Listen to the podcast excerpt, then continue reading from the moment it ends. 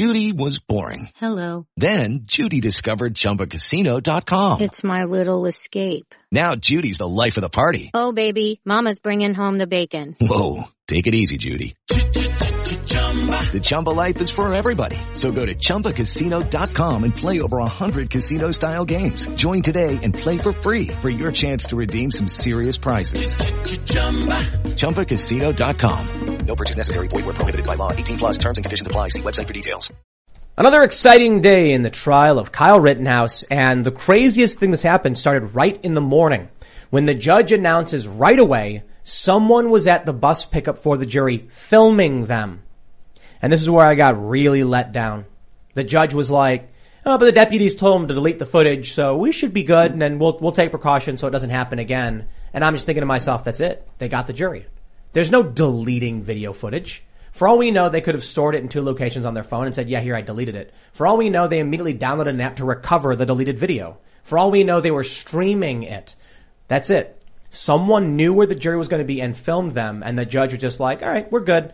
And look, with all due respect to the judge, he seems like a good guy, but he doesn't know tech. He doesn't understand this compromise the jury. So we'll, we'll talk about that for sure. We got a bunch of other stories, more subpoenas from January 6th. And what I really, really want to get into, because I did talk about this on my other channel this morning, the mainstream media's lies about what's happening in the Kyle Rittenhouse trial. Some of the most egregious lies. It's, it's, it's shocking. MSNBC completely editing what was testified to about Kyle Rittenhouse, claiming that Gage Grosskreutz testified he had his hands up when he was shot, which never happened. NPR doing the same thing, making these posts on social media, overtly lying. And we'll talk about California and how screwed up that place is. We can talk about Project Veritas. We got a lot of stuff to go through. And joining us today is Steve Hilton.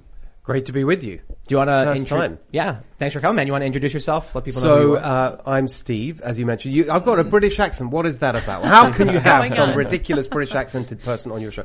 So I'm now an American. I'm proud to say. Recently become an American citizen. Um, I live in California. I host a show on Fox News called The Next Revolution on Sunday nights, and um, have recently started a podcast called California Rebel Base.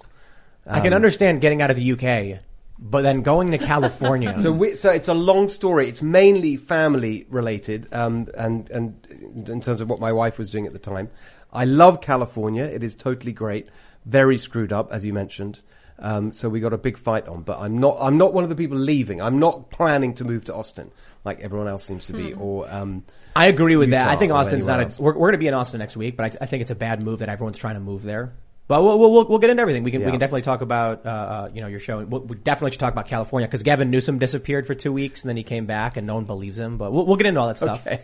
We got Luke chilling. bullocks, I have to say, especially with the California news. Howdy! I am your glorified and very humble t-shirt vendor. Today I am wearing what I think is a fair depiction of what Build Back Better means with a nice depiction of Klaus Schwab implementing the Great Reset with the headline, you will own nothing and you will be happy, which you could exclusively get on thebestpoliticalshirts.com. Thanks for having me. I'm excited for this discussion. by the way, just mentioning Klaus, Schwab, I, I'm, I'm very surprised to hear his name. I haven't heard it in a long time. He actually tried to sue me at one point. So maybe Wow. we'll Really? have a Klaus We really need to talk about that. Yeah. I'm super excited about that. I'm uh, as a layman very when you showed me the video earlier, Tim had mentioned that the, the mainstream media was lying about the dude walking towards uh, Kyle Rittenhouse with his with his arms up. Dude, to hear those videos back to back, that just it's just mind blowing. We we have two videos we're going to play. One is where MSNBC says he testified his hands were up when he was shot, and then you play the actual video, and the defense is like it wasn't until you pointed the gun at Kyle that he fired on you, and he goes, "That's correct."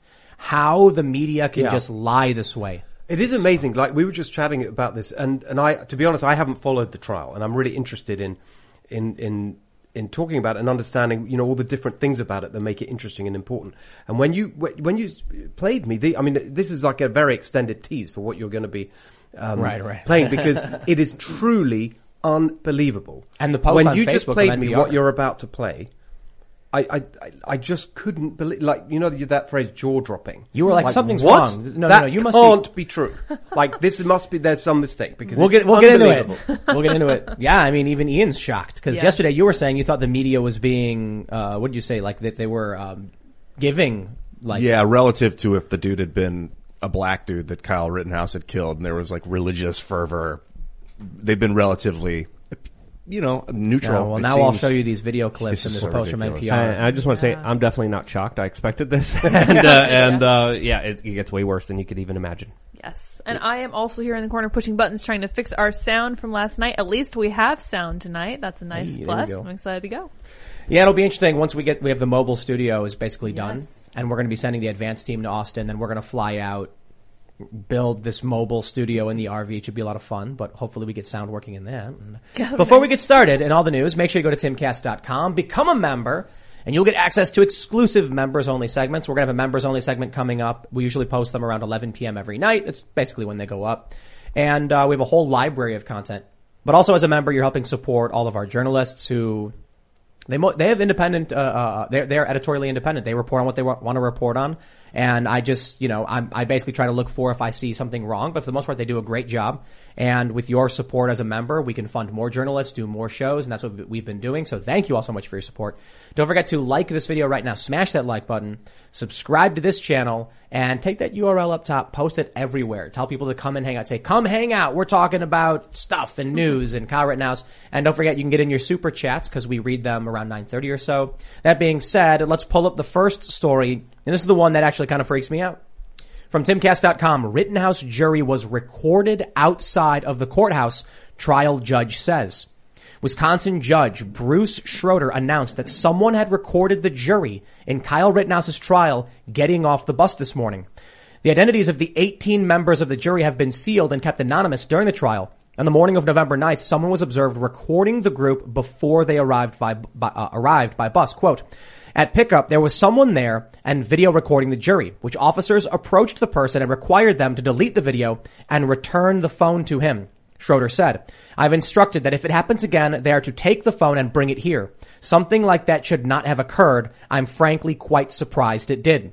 The news comes shortly after Cortez Rice, George Floyd's nephew, said in a live stream that he knew there were cameras in the courtroom and that they were, quote, definitely people taking pictures of the jury and everything. Jury selection was difficult because the case extensive media coverage. At least 12 potential jurors were dismissed because they acknowledged they had strong feelings about the case. By November 2nd, 20 people had been selected, including 9 men and 11 women. Of the selected group, 12 would serve as jurors while 8 were alternates. Safety concerns were expressed by jury members during the selection process and mentioned fears of riots following the verdict. One juror was dismissed after making a joke. A second juror was dismissed last week due to an issue with her pregnancy. Quote, Rittenhouse is on trial for fatally shooting two men and wounding a third. I think, you know, for the most part, we know a lot of the details about Rittenhouse and the trial, but we'll get into more about the, uh, the trial details in a second. This is where I think, um, this is where Kyle could lose. So we've been talking quite a bit about the trial. We've been talking about how for the past several days, uh, and, and the latest news today is that the prosecution has has rest uh, they, they they've rested their case, or however the proper term, terminology is. Their case has been rested, and now it's going into the defense the defense's case in chief. They're now bringing in their witnesses. They brought in the state. So I know, uh, um, you know, Steve, you haven't been following this, but I'll give you some some context. The state brought in Richie McGinniss. Their, it was their witness, and he made them look miserable. He said, you know, this guy was attacking Kyle. They brought in another witness who said one of the guys who got shot threatened to kill Kyle. And then they bring in Gage Grosskreutz, who testified that it wasn't until he pointed his gun at Kyle Rittenhouse that he got fired upon after seeing all of that, my, you know, my answer is like, wow, I, I my, my prediction is like, he's probably going to get acquitted on most of these charges. He might get a misdemeanor gun charge. He might get a manslaughter charge, but all the murder stuff, it's all out the window. Then we hear that somebody is filming the jury. And we know what that leads to. It's it's an amazing story. I and, and actually, just as I'm sitting here listening to you, and and and we were just talking about it, I'm seeing why it's so interesting, um, and how you've got this situation where there's a narrative, and the narrative has to be upheld at all costs. You know, this is what happens with the media, as we know, and yet the facts just one by one start to The chip crazy- away at it. And when you talk about the jury, I mean, that is that's really scary. That, that I mean, why why is that even allowed to happen? I mean, what what are the details of that in terms of like where where they were filmed and shouldn't they be have The, the bus should have been more- yeah, but the jury's being picked up How do they the know where that is? What's right. that? What's that about? That they Right. could- So we have this viral video where they're basically saying we know who the jury is, this guy. it sounds like he's saying if the jury doesn't give them the verdict they want, they're going to target them. And we saw that during the Chauvin trial with uh, the, the George Floyd cop, you know, Derek Chauvin. They, they were rioting in the streets. People had to be brought into the courtroom with armed police. Someone, one, of the witnesses' houses was, was covered in blood, like a pig's head or something, but he had moved from there. But they're, they're targeting the, the jury and They the should uh, with, treat targeting jurors as targeting children for for legal purposes. I'd love to see people. But there just must be some hammer down. There must be big. I mean, when the judge says, "Oh, I'm surprised," and what did he say? Disappointed. I don't know what he said. I'm surprised this happened. You know, I mean, yeah. to, to put it mildly, I mean, isn't Yeah. there? Is, uh, to your point, isn't there a? Um, isn't this a crime? He doesn't get it. Yeah. Uh, intimidating a jury is, Obstruction of justice, isn't could- it? could I don't know. I mean, I'm absolutely But- but miles I- from being yeah. a lawyer. There must be something. It's interesting that he's surprised because I'm not. If if you're looking at this story online on social media, there's a whole bunch of people threatening the jury. There's a whole people threatening that there's going to be rioting. There's going to be huge protests in response if they don't get the decision that they want to get in this specific trial. So, I mean, he shouldn't be surprised because this is a high profile Yeah. case that the world is watching right now. This is this is going to be significant because you see the party line split. Yeah. You see the agendas, you see the narratives, and people are playing this off as a, a part of the larger political wars that are happening in this country that are becoming more dangerous to be played. I, I think it's it's sad to see the judge really doesn't know what's going on, and uh, it's not a it's not a judge's job to watch the news and understand politics in this country. But for him to be like, oh, somebody was filming the jury, that's strange. It's like, yo, they these people were burning down buildings, smashing windows, and they were pushing a dumpster, a flaming dumpster, into a towards a gas station. And this and this judge doesn't understand that these are political Well, extremists. you don't you don't know that the, the the people doing that were the people filming, but I mean the the fact is that they the fact that it was filmed at all by anyone is so like antithetical to everything that people think about how the justice system works should work. Yeah, but so these on. I mean- people, these you know, look, you know, and actually, there's a broader point to your point, which is that They're revolutionaries. They keep saying over and over again, again going back to the narrative, that you know the right and the Trump, you know Trump trumpets and whatever are sort of you know undermining democracy and threatening violence and, and all this kind of stuff. It's it's the it's the exact opposite on so many occasions, and it, it reminds me actually of it reminds me of the. Um, do you remember around the uh, election night when it was always about um, when when they were boarding up the cities? yeah. um, everyone's like boarding up. You, you had those pictures of New York being boarded up in, in, in the event that there would be rioting on the on election night. Well, wh- who were they boarding it up against? Yeah, there's it- not a lot of Trump supporters in New. York. and it was it's the same sort of story. It's always it's it's it's actually the louder they they push a particular message, the more clear it is that actually is the direct opposite of what's really going on. Isn't it? Isn't that crazy? I mean, RussiaGate. Hmm. Everything I mean, the Democrats were saying were they were projecting what they had done on Trump and Trump supporters. When it comes to the violence, all day, every day, the media keeps saying the right wing and the far right and the white supremacists, and it's just like where, when? I mean, there's been a couple of bad, you know, really, really bad incidents with with the fringe far right or whatever. With Lucky Land slots, you can get lucky just about anywhere. Dearly beloved, we are gathered here today to. Has anyone seen the bride and groom? Sorry, sorry, we're here. We were getting lucky in the limo and we lost track of time. No, Lucky Land Casino with cash prizes that add up quicker than a guest registry. In that case, I pronounce you lucky. Play for free at LuckyLandSlots.com. Daily bonuses are waiting. No purchase necessary. Void where prohibited by law. 18 plus. Terms and conditions apply. See website for details. But it's like you get Antifa riots for with, with a hundred plus days of them firebombing a federal building, and yet Yeah. We we now know at the Rittenhouse trial, the FBI had evidence that these people had committed crimes. That the prosecutor in the Rittenhouse case knew that one of Kyle Rittenhouse's attackers was illegally concealing a weapon, and in, the prosecutors instructed the police not to use, to to, to uh, execute a search warrant against his phone. I mean, the whole thing is crooked, and it's always been crooked. And the scariest part about it is that when they come out and they lie about it, or or more importantly, when the judge doesn't understand, he's like, "Wow, I'm surprised someone was filming our jury." It's like, Your Honor, they will kill the jurors if they have the opportunity. More, but, but, but I will stress that that is hyperbolic. What these people do, because they're smarter than this, as much as people don't want to give them credit, is they know that in order to effectively engage in terror, you can't take life. What, what the far left does is sustained low tier terrorism. Smashing windows, starting fires, beating people.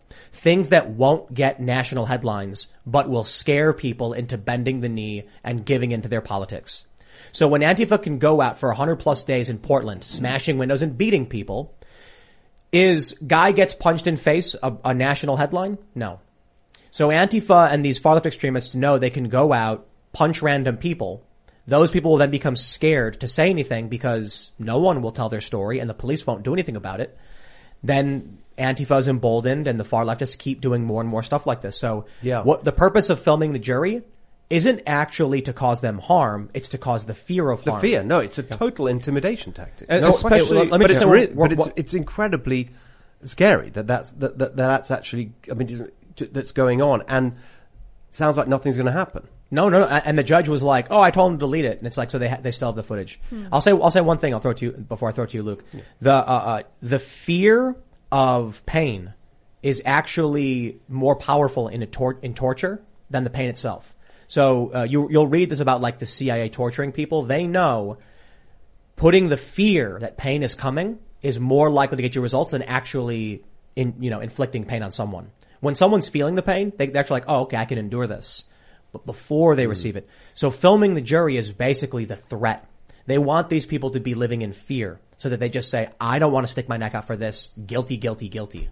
There was also many instances where the the authorities stood down when there was widespread criminality, looting, burning, robbing people, assaulting people, police officers literally standing down, sometimes even seeing the incidences, not doing anything during this hot summer that we had, of course, last year during all the rioting. And, you know, you know, there was even instances where people's civil rights were violated because someone had a different opinion. Police officers said, well, there's a mob here, they're rioting, we have to uh, violate your civil rights because we don't feel like dealing with any problems, with any issues. And we would like to think that public opinion doesn't sway juries, doesn't sway court proceedings. It does as much as money does because here in the United States, if you have a lot of money, if you have also the public opinion, if you have all the institutions behind you, you could buy a lot of justice. And the police will always err on the side of whatever's easier. Hmm. So I, I, I said this years ago, and I, I warned all these, you know, these, these back the blue conservatives. If Black Lives Matter or Antifa shows up to your house, the cop is going to look at the mob, look at you and say, it's easier to, to arrest you in your own home than it is to deal with a violent mob or a riot. And we've actually seen that. There was a guy in Wisconsin. Black Lives Matter shows up to his house. The same group had previously set fire to another house and they're protesting. The hmm. police end up showing up. So this guy in his window brandishes a shotgun at the crowd. The police show up and arrest him to cheers of Black Lives Matter, Antifa, which is funny because they're the defund the police crowd. But when the police are coming and serving them and arresting a guy in his own home because they were protesting him, they cheer for it. That's the, that's the power they want. So uh, people need to realize this. The cops will absolutely, with a smile on their face, kick you in the teeth if it means Well, I totally agree. It's, it's so funny you say that because I remember when, when in, in, in the beginning of the pandemic and you had cops going around, you know, arresting people and being unbelievably aggressive towards Salon like owners. mums with their kids in the playground, whatever, all that stuff. I say, well, actually, you know, we, every, this is just all of this kind of behavior, this kind of authoritarian behavior in any direction is just going to undermine confidence. Um, in the police, and we all, you know, you want order, you want the poli- police, that you want everyone to have confidence in it. And when you go around behaving like that, um, w- when you're not doing the central job, which is to uphold the law equally with the same kind of approach to everyone, people start to lose easier. confidence, and then you just the, everything starts to fall apart. It's actually a real disaster. it's just about what's easier. Yeah. Can can two cops who pull up in a squad car deal with fifty angry people throwing stones? No. But can they arrest you? Yes. And then there's nothing to protest anymore. We By saw the way, on this, can I just ask on the jury thing? Like, did, would they know that just on, on, on the, the extent of the intimidation? Uh, would they be aware that this happened? I mean, may, would I, mean, I don't apart think from the- seeing the person, would they have seen this story? You know, how's it all played out? So they're not, sup- the, the jury's instructed not to read news about the case, not to discuss it with anyone. And for the most part, that typically works. They're not sequestered. But there you are getting onto a bus and someone walks up filming you and you know exactly what that means. Because the jurors know that their identities are kept anonymous. They know why their identities are kept secret. So when someone films you, you know it's no longer a secret no matter what the, the, the judge says. And these people, like, like, you know, we mentioned in the story, a lot of these people know the full weight of what's going on with, with the Rittenhouse trial and they have strong feelings about it. So I think the jury is now. So you never see the jury on. We were talking Never. about this. It's all on the trials being. You can watch the trials. So you never see the jury. Well, never know. you don't want any jury intimidation. I Yeah, mean, these that's people are right, deciding the faith exactly. of, of Kyle, and if some of them are intimidated or harassed or No, totally. extorted or even bought off, Yeah. um, or even you know threatened, uh, you have you know a legal system that, of course, It's actually a really up- shocking story. I mean, the, you know, the, like I mean, NPR. it just is. Yeah, NPR's headline uh, about this on their Facebook page was absolutely just uh, astounding. I couldn't believe it was true.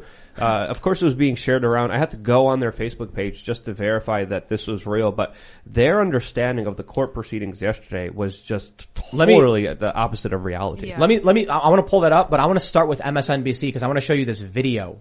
This is a video from MSNBC. Legal expert, Kyle Rittenhouse trial judge statements call into question possible bias. I'm going to play two videos for you guys. The mainstream media's coverage of this and then what was actually said during the trial. So let me play this clip. Grosskreutz acknowledged that he was armed with a pistol, but says his hands were raised when he was shot by Rittenhouse. All right. I'm going to play that one more time for you. Make sure we, we get it. I, I think the audio is coming through. It's coming out of the TV. Sure, yeah. Grosskreutz acknowledged that he was armed with a pistol, but says his hands were raised when he was shot by Rittenhouse. Okay, just to clarify, this is the ReidOut show. I'm not sure who this this particular guy is, saying that Grosskreutz That's Jonathan Capehart, I believe. is that his name? Yeah. Okay. He he said that Grosskreutz testified his hands were up when he was shot. Here's the viral clip we all saw. Hopefully, this uh, the audio will come through pretty well. It wasn't until you pointed your gun at him, advanced on him, with your gun, now your hands down, pointed at him, then you fired, right? Correct. Oh shit! aside from the uh, exclamations from Rekieta Law and everybody, I mean, I, I, you you can you can hear it. The, the the defense says it wasn't until you pulled your gun, advanced on him, you know, put your hands down, pointed at pointed the gun at him that he shot you, and Grosskreutz says correct. How MSNBC reported on TV that he testified his hands were up when he was shot is insane. They just outright lied about what happened in that trial. So here's the crazy thing. If you're watching someone like Rekieta Law and you're, you're, you know, you're watching all their legal commentary, you're watching a show like this, I mean, we'll play for you the video. Here's what gets, where it gets really, really crazy. In this video from MSNBC, after what he says, they don't actually show the real testimony from Gage Grosskreutz. Here's what they show. I thought that the defendant was um, an active shooter. And like I had mentioned earlier, anytime you add a firearm into the equation, it, like I said, the, the stakes are so much higher. Okay, I'm just gonna stop right there. He's not talking about when he was shot. He's saying the stakes are higher because the defendant brought a gun. He brought a gun too, illegally, I might add. Now, I'm not a big fan of the, you know, the legality, the, the statutory laws they have on restricting gun rights. But here's a guy who is, is criticizing Kyle Rittenhouse, who has actually a legal argument about whether or not he was allowed to carry the weapon. There's an exception that the defense is claiming for someone under the age of 18 carrying a rifle in public. They say the law actually says 16, 17 year olds are exempt. So maybe, but it's for the jury to decide. That's what the judge said. This dude had a concealed uh, Glock 40 caliber in his waistband illegally, and he's criticizing Rittenhouse. M- The most important thing, though, because we can talk about the, the Rittenhouse trial itself. This is MSNBC. Yeah. It, this lying. Is, it's amazing. then showing you a totally unrelated clip.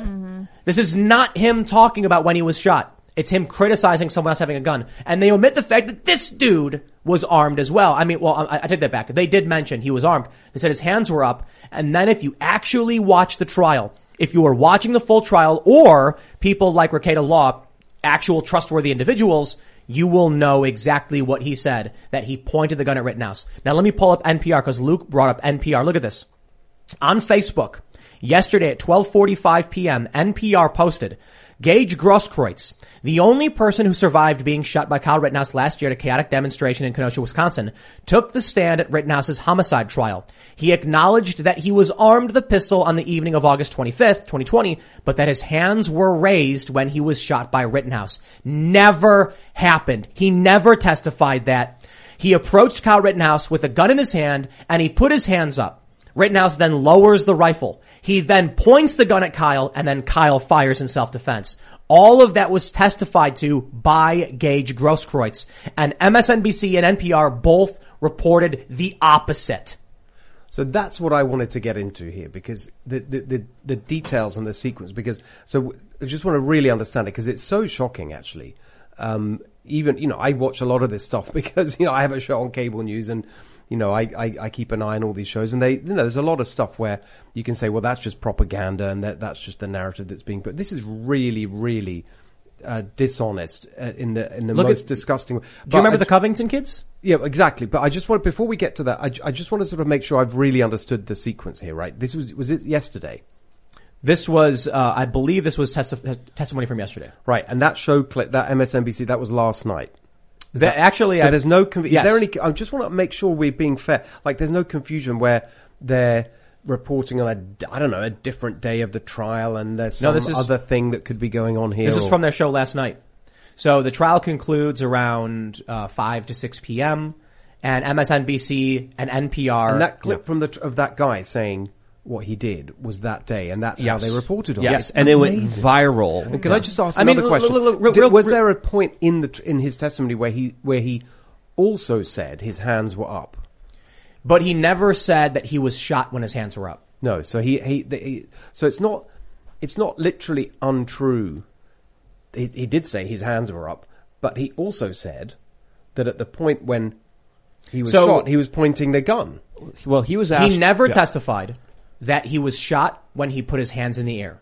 He never, never said that. Right. He said, to get very specific, Gage Grosskreutz says he believed that Rittenhouse wasn't accepting his surrender and tried to fire a round, but the gun misfired. So he re-racked it, clearing the chamber and chambering a new round. And that's when he advanced on him with the gun. There was never a point where Gage Grosskreutz said, I approached him, put my hands in the air, and then he shot my arm. That he, it, it, it, it just, it, it just didn't happen. I mean, he tried to dance around it for sure. When the defense asked him, like, you were pointing your gun at Kyle Rittenhouse and then he shot you, Gage Grosskreutz goes, no.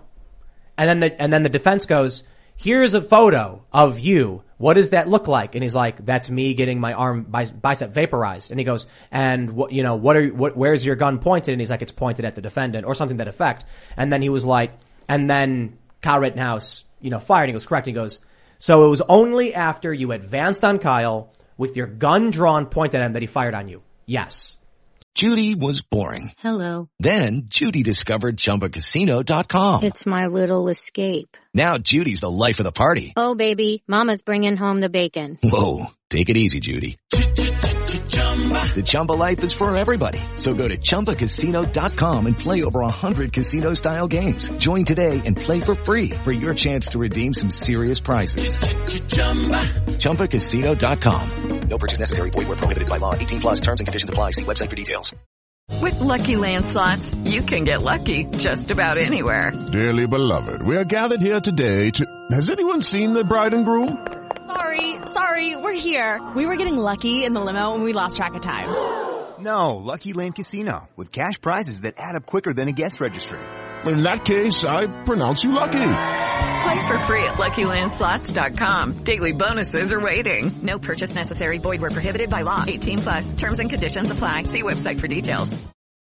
How they were able to report what they did is is is beyond me. It's it's Yeah. it's, it's, it's and NPR is in a way. I mean, It's public. fu- It's, I'll tell, I'll tell you this. I'll tell you this. Shouldn't NPR at the very least let's let's give them the benefit of the doubt Yeah. that they made a mistake. Why didn't they delete the Facebook post? Hmm. It's still up. It's or still cor- live. or issue a correction, which you're supposed to do as journalists when you get something wrong. So this is either one of two things: either they're absolutely criminally negligent and just absolutely idiotic and stupid, which uh, is possible because they are partly funded by uh, the state.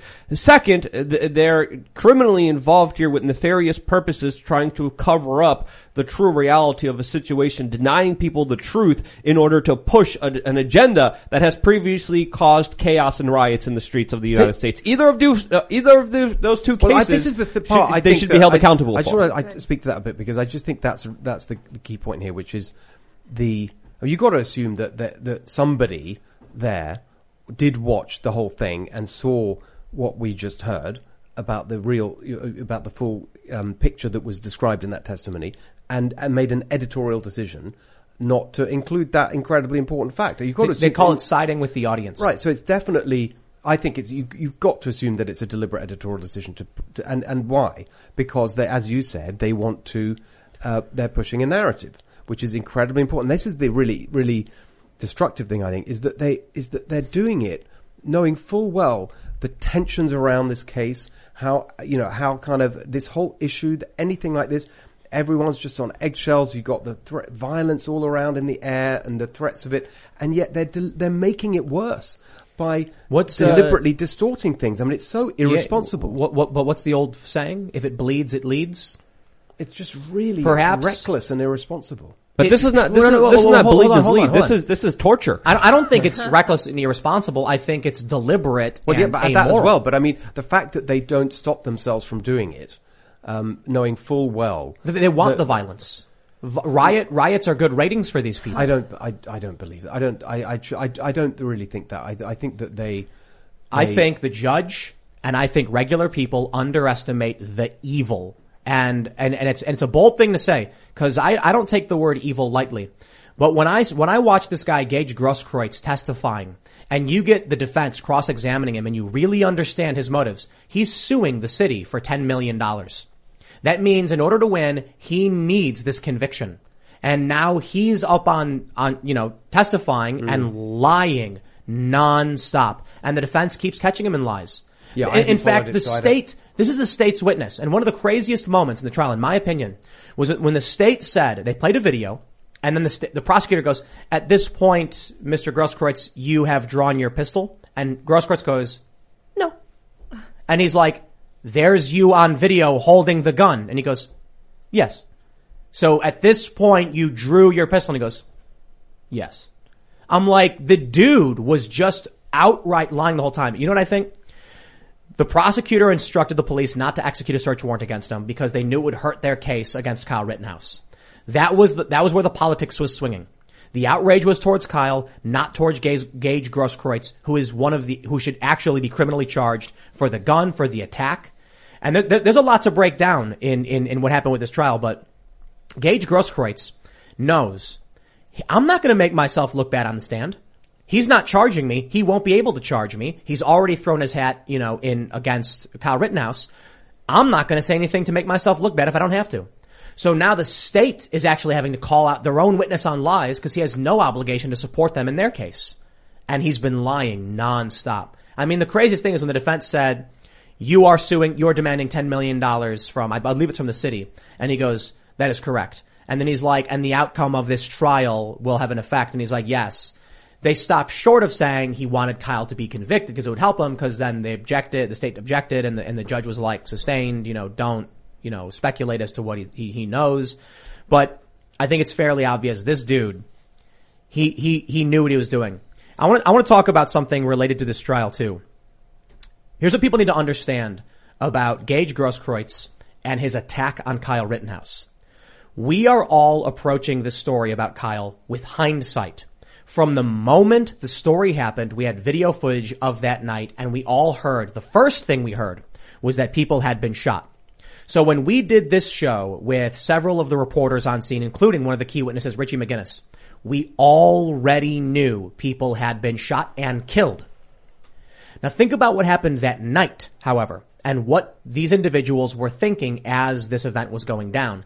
This is where the defense nailed the star witness for the prosecution, like actually just destroy, one of the things they did, destroy the case from the state. They actually got him to testify. He did not have any reason to attack Kyle Rittenhouse.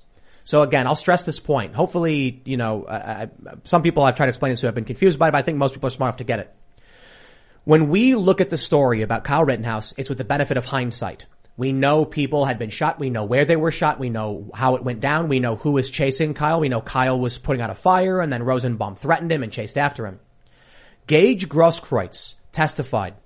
He was running after Kyle Rittenhouse. He really didn't like the word chasing. He asked Kyle what happened. Kyle said, I'm going to get the police. Gage Grosskreutz testified he thought Kyle said, I'm working with the police. His own words. This is what he said. He then said that Kyle said, I didn't do anything. Gage Grosskreutz, who is, the, the, he, just for those that aren't familiar, key witness for the state and one of the people shot by Kyle Rittenhouse, was running alongside and filming Kyle Rittenhouse and testified he said, Kyle said, I'm working with the police. That's what he thought he said. He didn't say that. That's what he thought he said. Grosskreutz then turned back and ran the other direction. When everyone started chasing after Kyle Rittenhouse, Grosskreutz then turned around and ran back towards Kyle and is seen on video pulling back his shirt and drawing the pistol from his waistband. What's important here is at this point, the star witness testified that this person said he was working with the police. And because of that knowledge, or in, in, you know, considering that knowledge, he was going to draw his pistol on this individual. If someone tells you they're a cop or working with the police, would you pull a gun on them? He ran away first, right? Rittenhouse, yeah, he, he, he, so Rittenhouse is running, he's running alongside him. Grosskreutz runs back the other direction and at some point stops and turns around and runs back. Hmm. What the defense got Grosskreutz to acknowledge is that he had not seen a shooting. He had no evidence to believe that Kyle Rittenhouse shot anybody. He didn't know what Kyle Rittenhouse was doing or why. The only thing he knew, and this is his testimony, was that Kyle Rittenhouse was working with the police. He decided to chase after Kyle Rittenhouse, point a gun at him. It sounds like his intention was to kill a cop. Now, he was incorrect. In the video footage, Grosskreutz testified in hindsight, upon watching the footage, I realized he said, I'm going to get the police. But he told the police he thought Rittenhouse was working with them. If you thought someone was working with the police, not an active shooter, why would you charge at them with your gun drawn? This guy was not a hero. He was not trying to stop an active shooting. He was trying to kill someone he thought was a police informant or working with the police in some way. That strikes at the heart of what the prosecution has been saying, trying to push this narrative that it was a bunch of, you know, good Samaritans trying to stop an active shooter. The important thing here, just to, just to reiterate, on the stand, Grosskreutz testified he had no reason to believe Rittenhouse was an active shooter. In fact, he believed he was working with the police. That's crazy. Well, all I can say is you really have been following it. Oh, yeah. Amazing, amazing kind of um, summary of what I mean. I that's that's really, really. I mean, everything about that is is just so interesting, and I think that um, I don't know. It, it, it's it's showing me what you know. This is so important because it's going to. You have to hope that a you know a, a legal process like this, when you've got such a high profile um, and you know a, a situation that is so ripe for exploitation and can go in such horrible directions, is going to be conducted properly and fairly and according it- to the law. That you've got to hope that The judge that is doing a good case. job. I think the judge is doing a good job. He, he he's dismissed, you know, uh, he's denied some some uh, motions by the defense. He's been fair to uh, the, the prosecution, I believe, and the extremists, the activists, the ideologues won't accept it. Well, the media is building a completely different story here. And if you're online, if you're in a certain echo chamber, you're getting a totally different perspective of this criminal court case than you would from any other perspective. So social media just, uh, just doubling down on this narrative that they're running, uh, is truly something that is going to be very important here because it may sway uh, the jury. It may sway this entire situation in a in a way where there isn't any justice. And and Steve, just to address your your point about uh, the malice in the media here, uh, we have to understand when there was rioting. The mainstream media, the corporate media, they, they were pour, pouring fuel on the fire. They were peaceful protests. They were calling it, yeah, yeah. They were calling them peaceful protests. They, they were showing footage of George Floyd dying over and over and over again. They were psychologically programming and hyping people up to go out there into the streets and to riot and to create chaos. Dozens of people died with the mainstream media applauding and cheering it on, looking the other way when people died. Uh, so, so when it comes know- to that element, uh, when it comes to them being that malicious, I mean, look at WMDs. Look at so many times the mainstream media has been malicious, and Yeah, there- there's elements the- here that that that they, they need to be called out for their criminality. Look, I think you describe, you know, what you're describing exact, is exactly what happened. I think that the, just in terms of mode, like, I can't speak for that, that, my, my sense, however, is that all that, um, narrative around that time was driven by, I mean, it's actually part of the whole way in which the kind of woke ideology has just infected so much of, uh, of America's establishment institutions and the media absolutely part of that. And so I think it was just this instant reaction, which was to say, the people that we see protesting, wh- whether peacefully or violently, um, are protesting in the name of racial justice. We have to be for racial justice. We can't be against racial justice, and therefore, anything that happens in in that that is in in the name of racial justice, we have to support. I support racial justice. I support real things to advance racial justice, like school reform, whatever. I don't, don't want to get into that now, but um, they. I think that's why.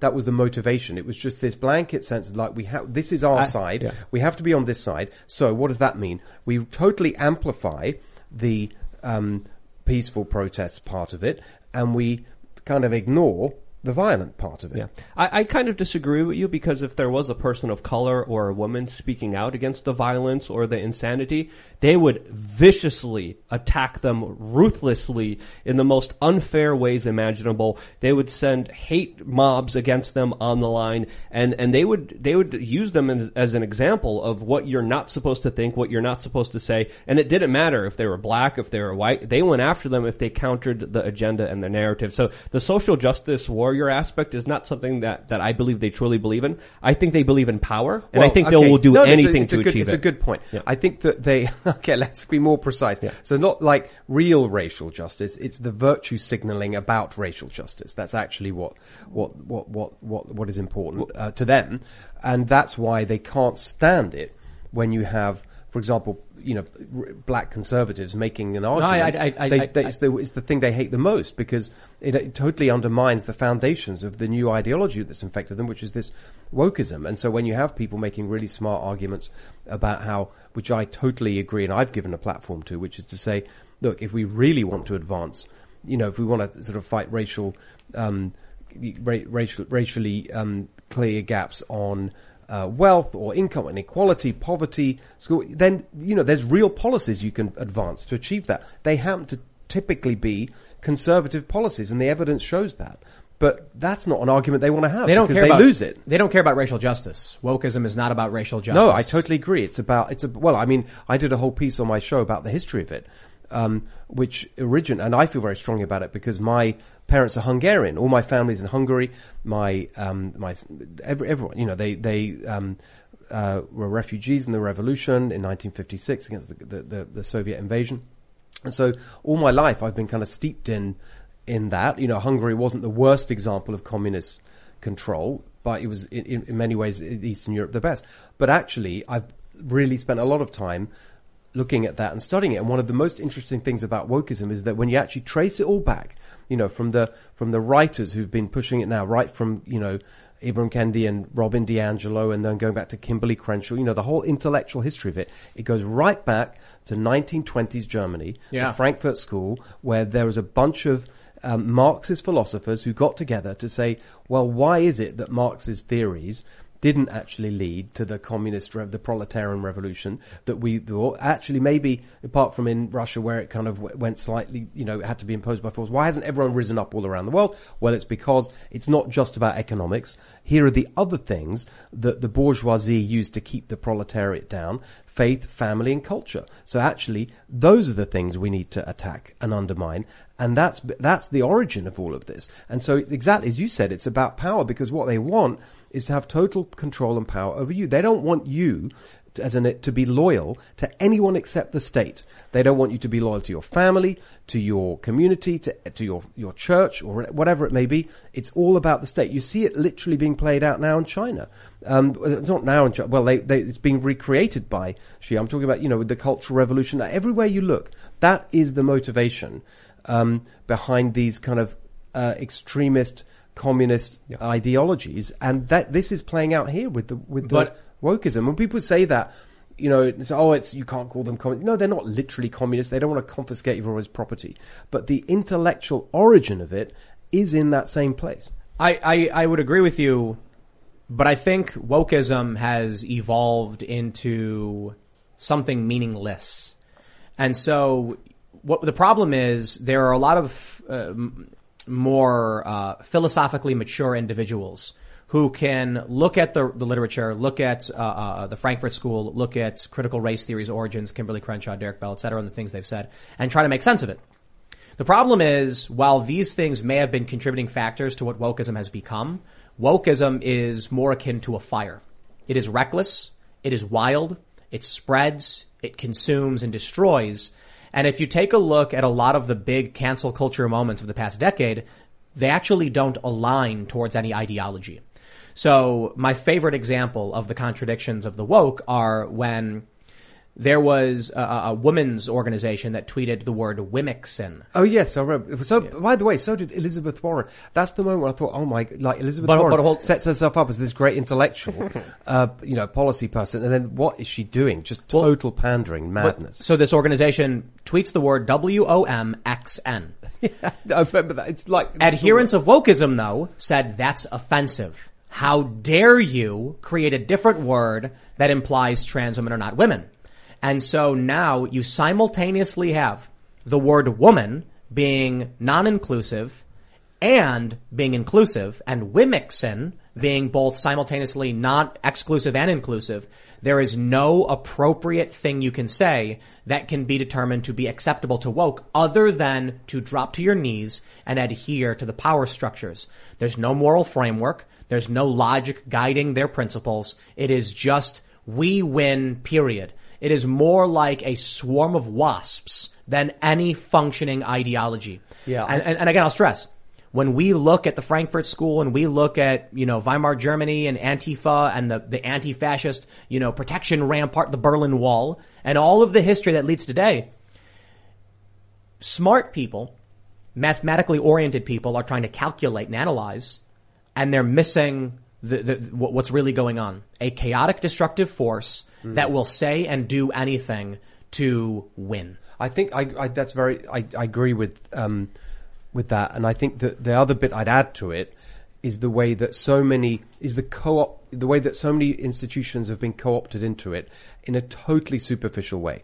I, and particularly if you think about corporate America, I think that's a really great example where the, the way that this has spread like wildfire, your analogy is a good one, through corporate America.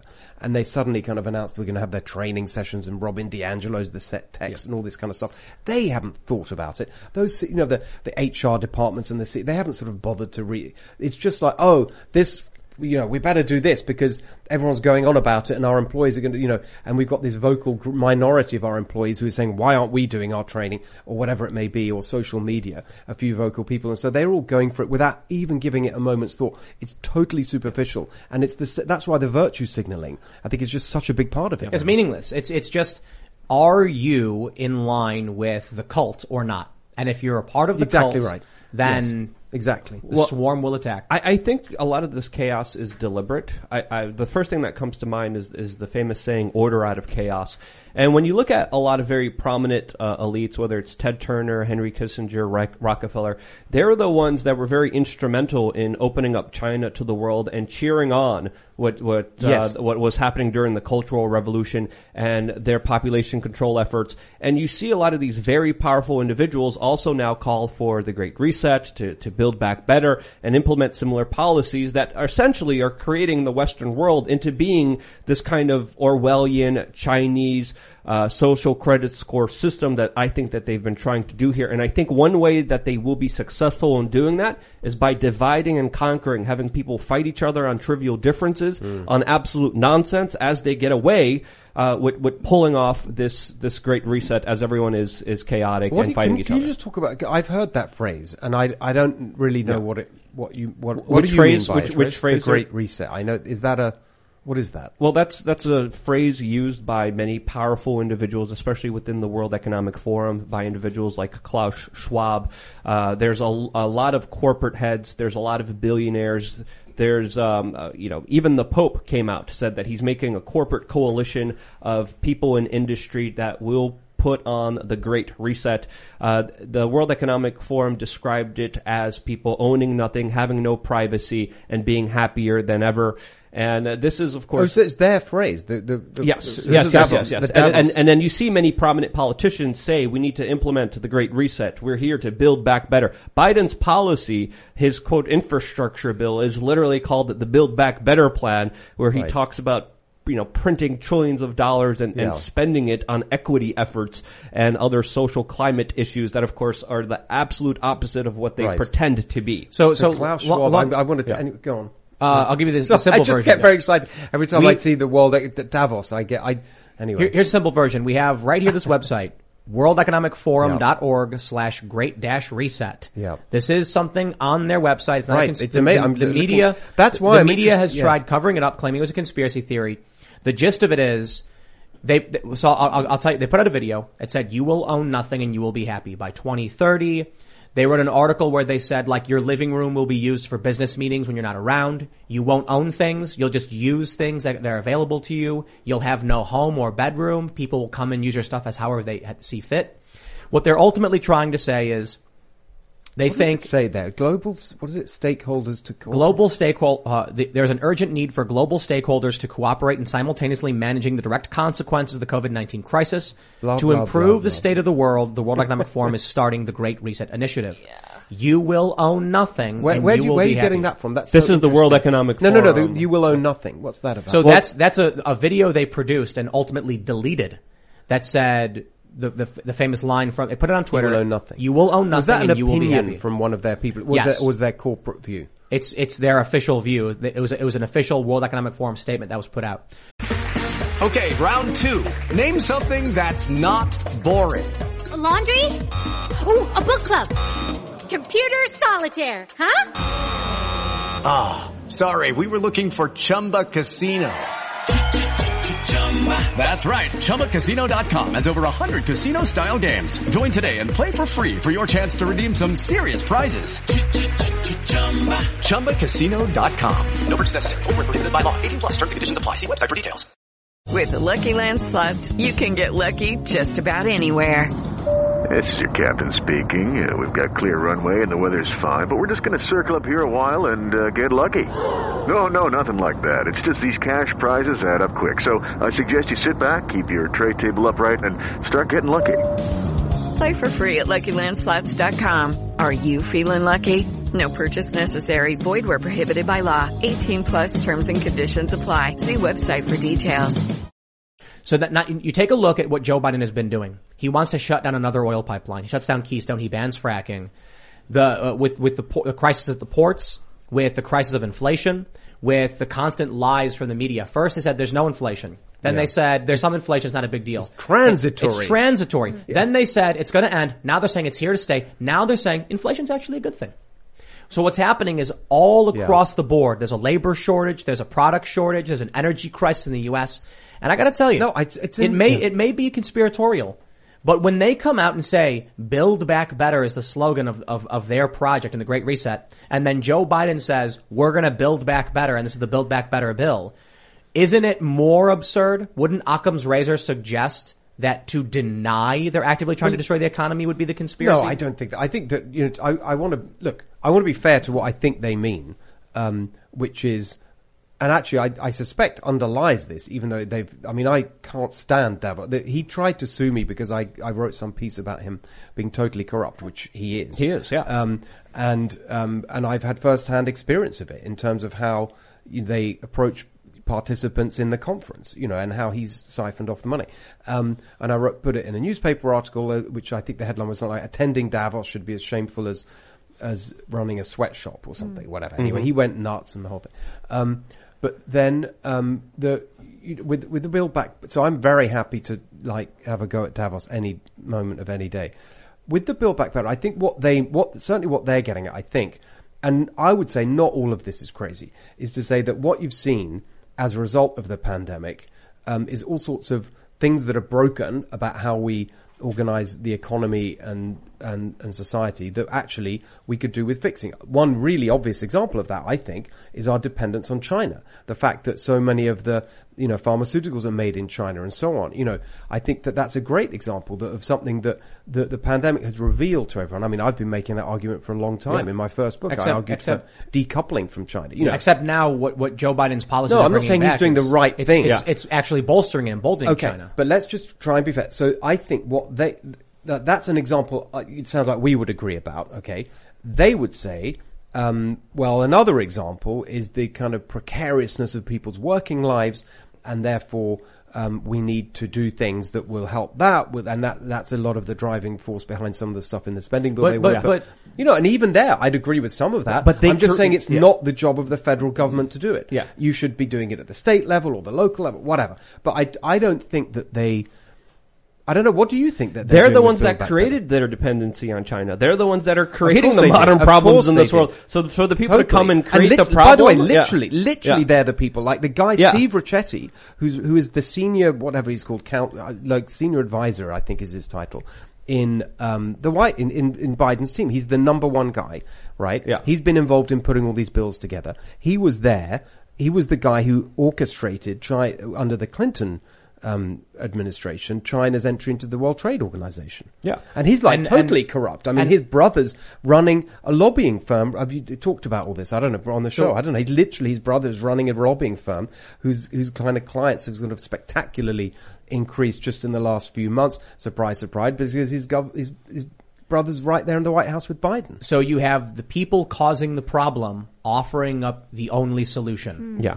So when people are suffering because they can't find work, they can't find enough, they can't make enough money because because of inflation, they're they're uh, struggling with shortages across the board.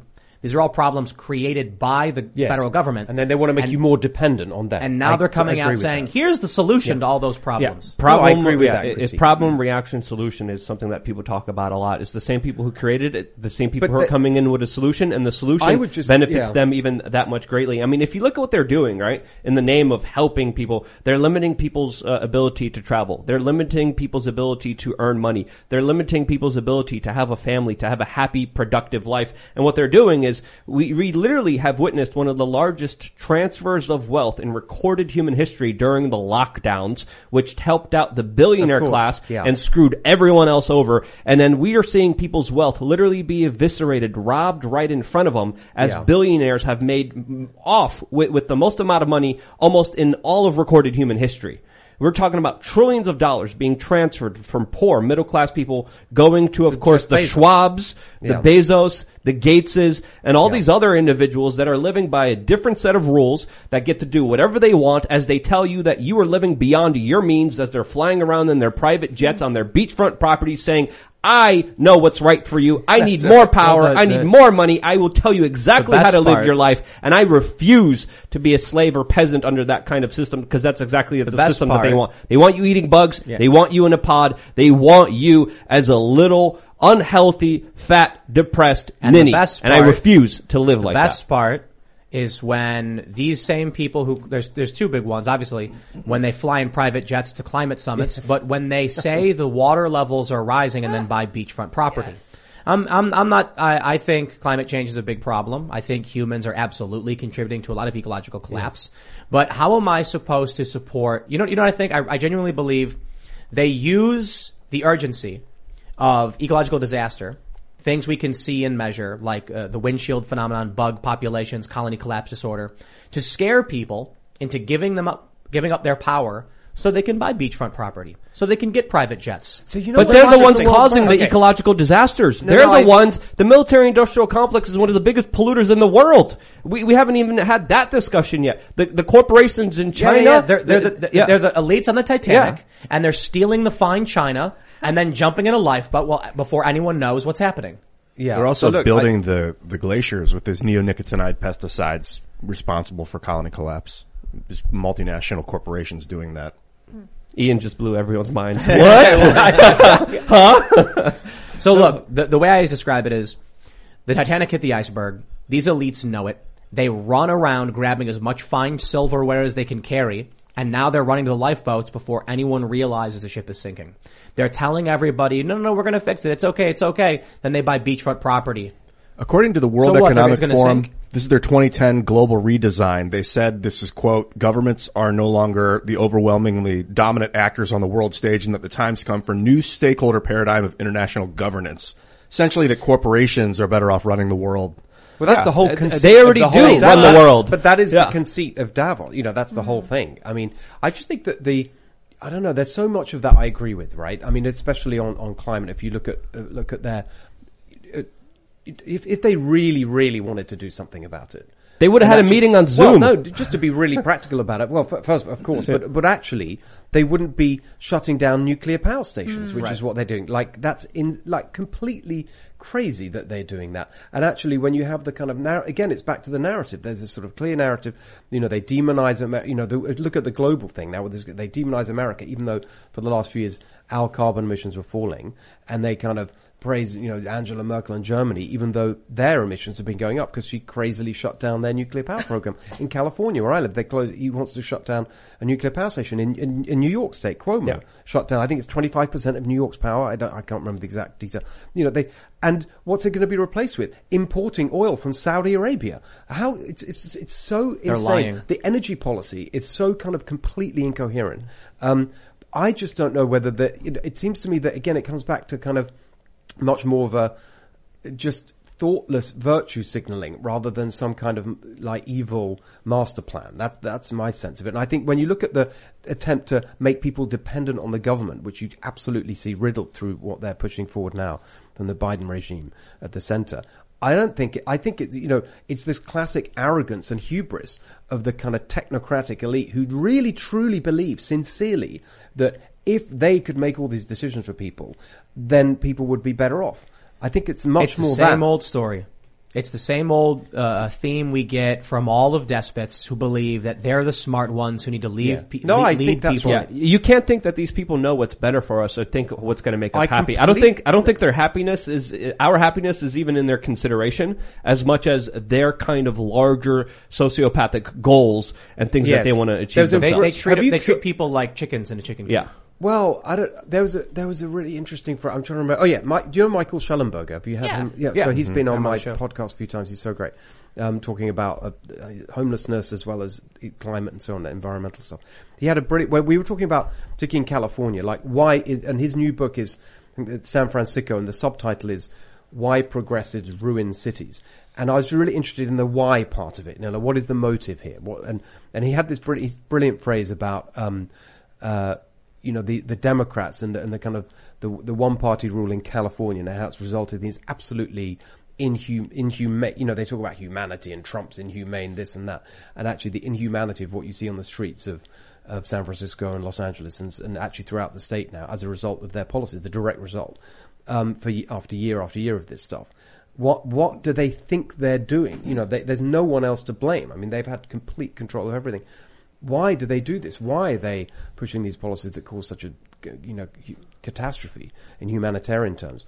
And he used It's- this phrase, which was path. It was he said they think they're being compassionate, but they don't understand that you can't just be you know, give people That's- things. that's wrong. have- I disagree with That's- that. well, that's- his, the that's phrase wrong. he used was pathological compassion. They're just like obsessed with looking like they're good people, Mm-hmm. looking like they're caring.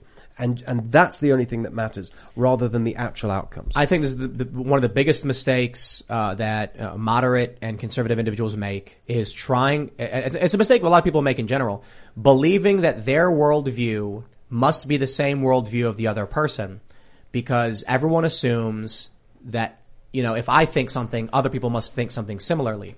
That's why they're like, oh, I can't imagine why these people would do the things they're doing an independent or conservative looks at a Democrat who says, I want to help the homeless. And they say, if they really wanted to help the homeless, why are they, or, or how about this? If they really wanted to reduce carbon emissions, why are they shutting down nuclear power plants? Because they just don't understand. The problem is, the saying goes that liberals think conservatives are evil, conservatives think liberals are misguided. Wrong, When yeah. the inverse is true, that the establishment elites, people like Adam Schiff, are truly despicable, evil people who lie through their teeth, know they're lying, and a, a, a famous moment we talked about the other day when he held up the envelope saying, "I have evidence that Trump colluded with Russia." He was lying on TV for political power.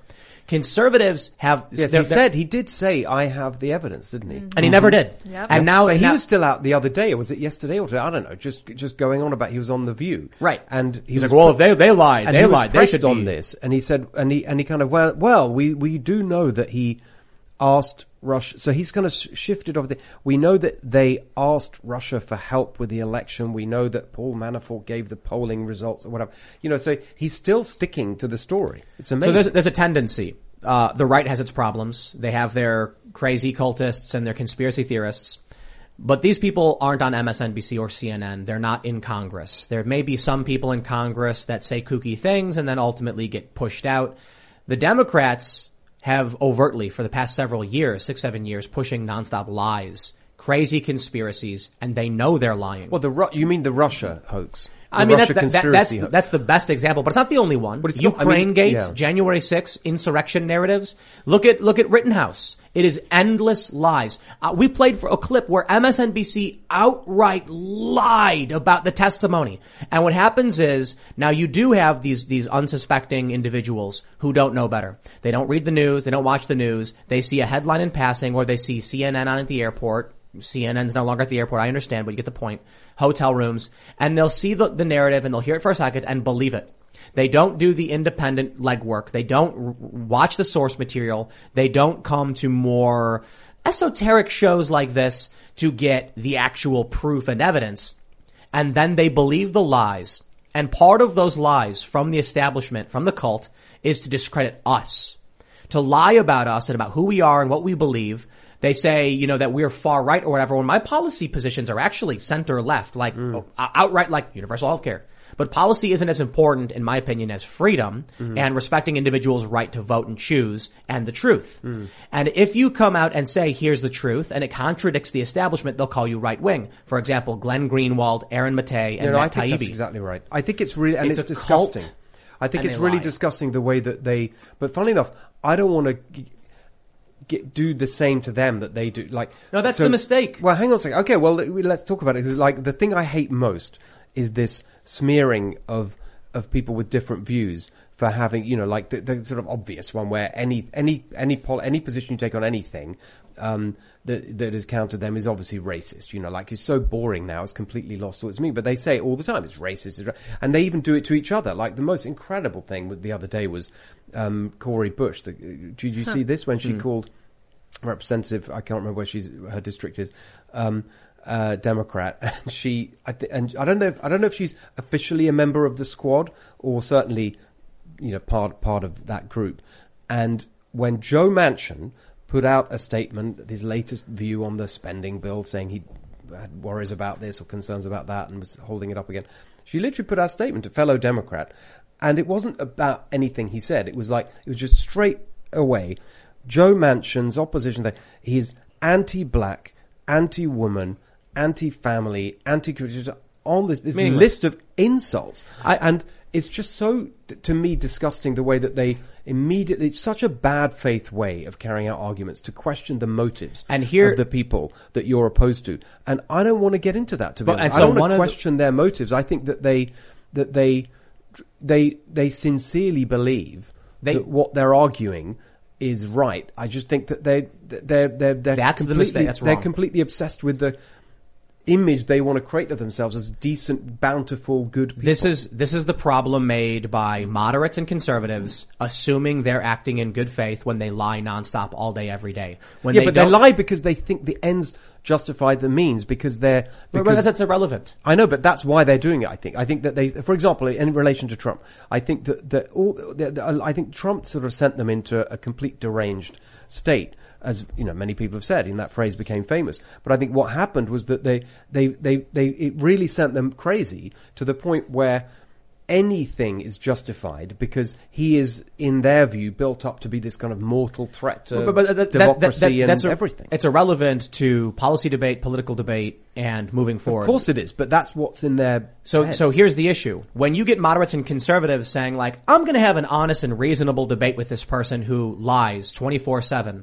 I mean, at a certain point you're like, bro, you know they're cheating. Imagine this. No, So- but you can say that they're you- lying without say, with, without saying they're lying because they're they've got some evil scheme to I don't know. It doesn't, it doesn't matter why they're you know. lying. What matters is that But we agree can they lie the whole time. We Obviously can we they can watch footage of Kyle Rittenhouse and we can look at the facts. And what did we do on this show? We brought in I think four different witnesses, Right. including one of the key witnesses, Richie McGinniss, and we played his footage and asked him to tell us what happened because we weren't there.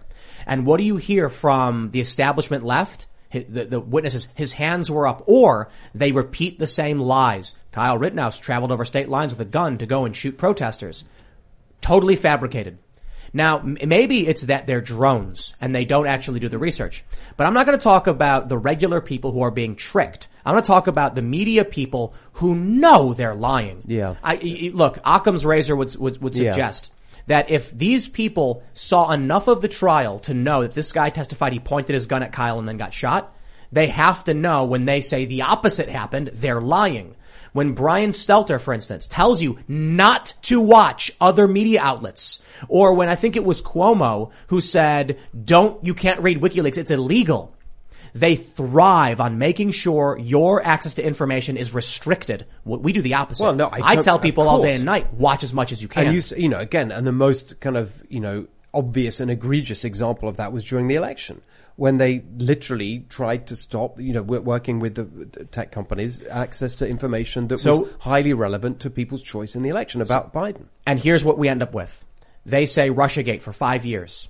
We find out definitively it's false. They still make the Well, it's claims. not just false. It's worse than false. It is the exact opposite of the truth, which is that it wasn't a Trump conspiracy to undermine democracy. It was a Clinton initiated conspiracy to overturn Right. the election. So what happens when, for me, after years, during Russiagate, I was like, all right, well, the New York Times is reporting this. We'll take a look at what happens and I'll, we'll entertain the investigation. And then I realized for years we were lied to overtly. The envelope. Oh, I've got the proof. Trump did it. And Adam Schiff made all of that up. Now he's subpoenaing people. Targeting them and using the power of government. The process is the punishment. Knowing that people can't afford to get, hire lawyers to be, you know, s- subpoenaed to testify before Congress. He's attacking people. He published private phone records of journalists, American journalists, and government officials because he is just trying to hurt people for political power. And now we're, we're still in this position where people are like, but I don't want to label them. I, I, but you know, I, I want to make sure we're being fair. No, no, no, no, no, no. If somebody is blinded by the lies, there's no, you can't engage with someone who believes nonsense about Rittenhouse, for instance. There's no debate when you didn't watch the Rittenhouse trial. I'm going to tell you, I watched the trial. I'm not a no, lawyer. it's incredibly Here's what they interesting. said. I've got to tell you, it's it's really interesting um, having this conversation with you and, and, and watching this because I would put myself in the category of someone who hasn't paid attention to the written. You know, I've got uh, there's lots of things I get engaged in, certain issues that you you focus on. We were talking about earlier. I spent a lot of time looking in de- de- what's going on in California because that's a big part of w- what I focus on. So I just hadn't paid any attention to it, um, to be honest with you. And so I had absorbed so many things that were just not true because it's so dominant. That narrative is Right. so dominant. Uh, and uh, if you hadn't played those things, I never Yeah. would have seen them. No, a, a good example, uh, we had and I'm, you know, in the news business, as it were. You know, I, I hadn't seen it. when we have uh, uh, actually I think it was Hunter Avallone came on this show. Yeah. And he argued with me about Ukraine Gate, which I covered extensively. I read the the, doc, the Ukrainian documents, the prosecutorial documents. I looked at the investigations. I looked at Matt Taibbi's reporting. And he was like, no, no, no, that's not true. That never happened. And then I was like, oh, you want to play games? If you didn't actually investigate what happened with Ukraine, with Zlochevsky, with Burisma, Hunter Biden, Yeah. and, and, and, uh, um, Victor Shokin, and then you're going to come and tell me you know. See, this is the problem. I'm not going to sit here and be like, well, I'm not going to say anything, you know, accuse him. I'm going to say outright that dude had no idea what he was talking about. And he makes videos where he pushes misinformation without doing any research. That's a big part of the problem. We get things wrong all the time. And, and, and I can respect that he probably gets things wrong too. And as long as they're willing to correct the record and, and, and do right by their audience. But the problem we have is When it came to Ukraine Gate, the impeachment of Donald Trump, I read everything. I was reading Russian news. I was reading Ukrainian news. I was reading the history of Burisma. I was reading about the investigations from the from when, when the European Union froze his bank, Zlochevsky's right. bank Yeah. accounts. I was reading all of this to make sure I understood the full context. And then I go and talk to these people on the left, and they just said, "Well, uh, you know, uh, um, Phone call. meet the press. Yeah, meet exactly. the press says Trump is wrong and you're lying." So I believe them. Well, very interestingly, those people don't get fact checked. Those people don't face any retribution. They don't get censored. They don't get banned for a lot of their dribble, for a lot of their nonsense. And then we also have to understand here, we are talking about generalized concepts and we're talking about the media. Now that MSNBC clip we played, it definitely looks like the anchor's reading a script. Yeah. He almost read verbatim what was on NPR. And I, and I do Yes. believe some of your, your kind of references that there are some people that are just blind and they, they're in a cult. They want to push these ideas. They don't know any better. Uh, there, there are elements of, of people being idiots in here, but we have to understand who's writing the scripts that they're reading. And when they're just blindly keep reading it over and over again and they see the real life harm that comes of it, there, there comes a point where it's undeniable that pain and suffering that they're causing the average American that, that they cannot deny. It's so blatant. It, it's almost everywhere Let me- let me-. But can I just Yeah. ask you about that? That's an interesting. Like, whose whose pain and suffering are you think? What are you thinking of? Well, right now that? when you the, look at the the hundreds of thou- the hundred Yeah. plus small businesses who got oh, destroyed. Oh, sorry. No, Yeah, I'm yeah, talking about. I thought you were talking about Rittenhouse. No, no, No, I- no, no, I- no. I'm talking. Uh, Rittenhouse is one example of No, this. We're talking course. about the I mean, average. my God, the pandemic. Yeah, of course. The the the average. You know. it's know, insane, and the and the unbelievable kind of nonsense that that is still repeated all the time, and not just unscientific, anti-science, the opposite of science, Right. And in, and and they're just pushing it the whole time. I mean, just, we were talking earlier. I came on the train today, right down to to, to do the, and like you're on the train, and they're sort of yelling at you over the intercom all the time. You know, put on your mask, and all of these things have been totally debunked. They call it safety. It's a safety violation if you. Only Well, look take at- look your at- mask off. It's madness. Look it's at total Fauci. nonsense. Fauci has flip flopped on every position. There was actually a news cycle. My, one of my favorite examples of how people need to break away, why people need to break away from the manipulation. Fauci goes on TV. He gets asked. I think it was MSNBC or CNN. I think it was CNN. They were like, "If wearing a mask helps, then doesn't isn't it common sense that two masks would help?" And he goes, "Yes, you know, two masks would be common sense."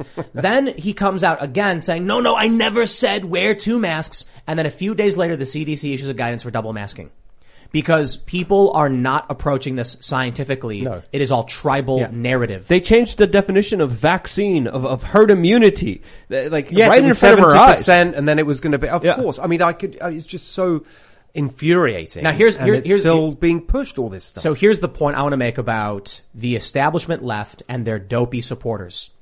If you are someone who's voting Democrat, and again, I don't like the Republican Party either. I don't know who you should vote for. But if you're voting establishment, okay, I don't care if it's if it's neocon, mm-hmm. Project Lincoln, Bill mm-hmm. Kristol types, or Democrats, and they're wrong for five years, every step of the way, every single thing they push is wrong then at a certain point, I'm going to say it's your fault. You're contributing to this, right? If you walk in, if, if you're with a, if you're with a guy, right? Let, let's say your, your buddy calls you up and says, me and the boys are going to go, uh, go have a night in the town. And you get in the, in, in the van with them and they drive to a bank and they say, come inside the bank and then they rob the bank. Okay, I'd understand if I was like, well, this dude clearly had no idea what was going on. He was roped into this. I don't think we should blame him. But what happens if you're on the 10th bank? And they're like, I have, I don't know. Just my friend said we were going to these banks and they keep robbing them. I'm like, okay, you're contributing to their burglary spree, their robbery spree. So when you have voters after five, six years of watching the establishment play these dirty games, lie, cheat, and steal, and seriously undermine our, our, our institutions, and you're like, "Eh, I'm going to vote for him anyway. I'm like, okay, you're complicit, right? You are a contributing factor to this. As for the pundits and all the people in TV, now these are people who read the reports. They know they were wrong. They're still refusing to address it.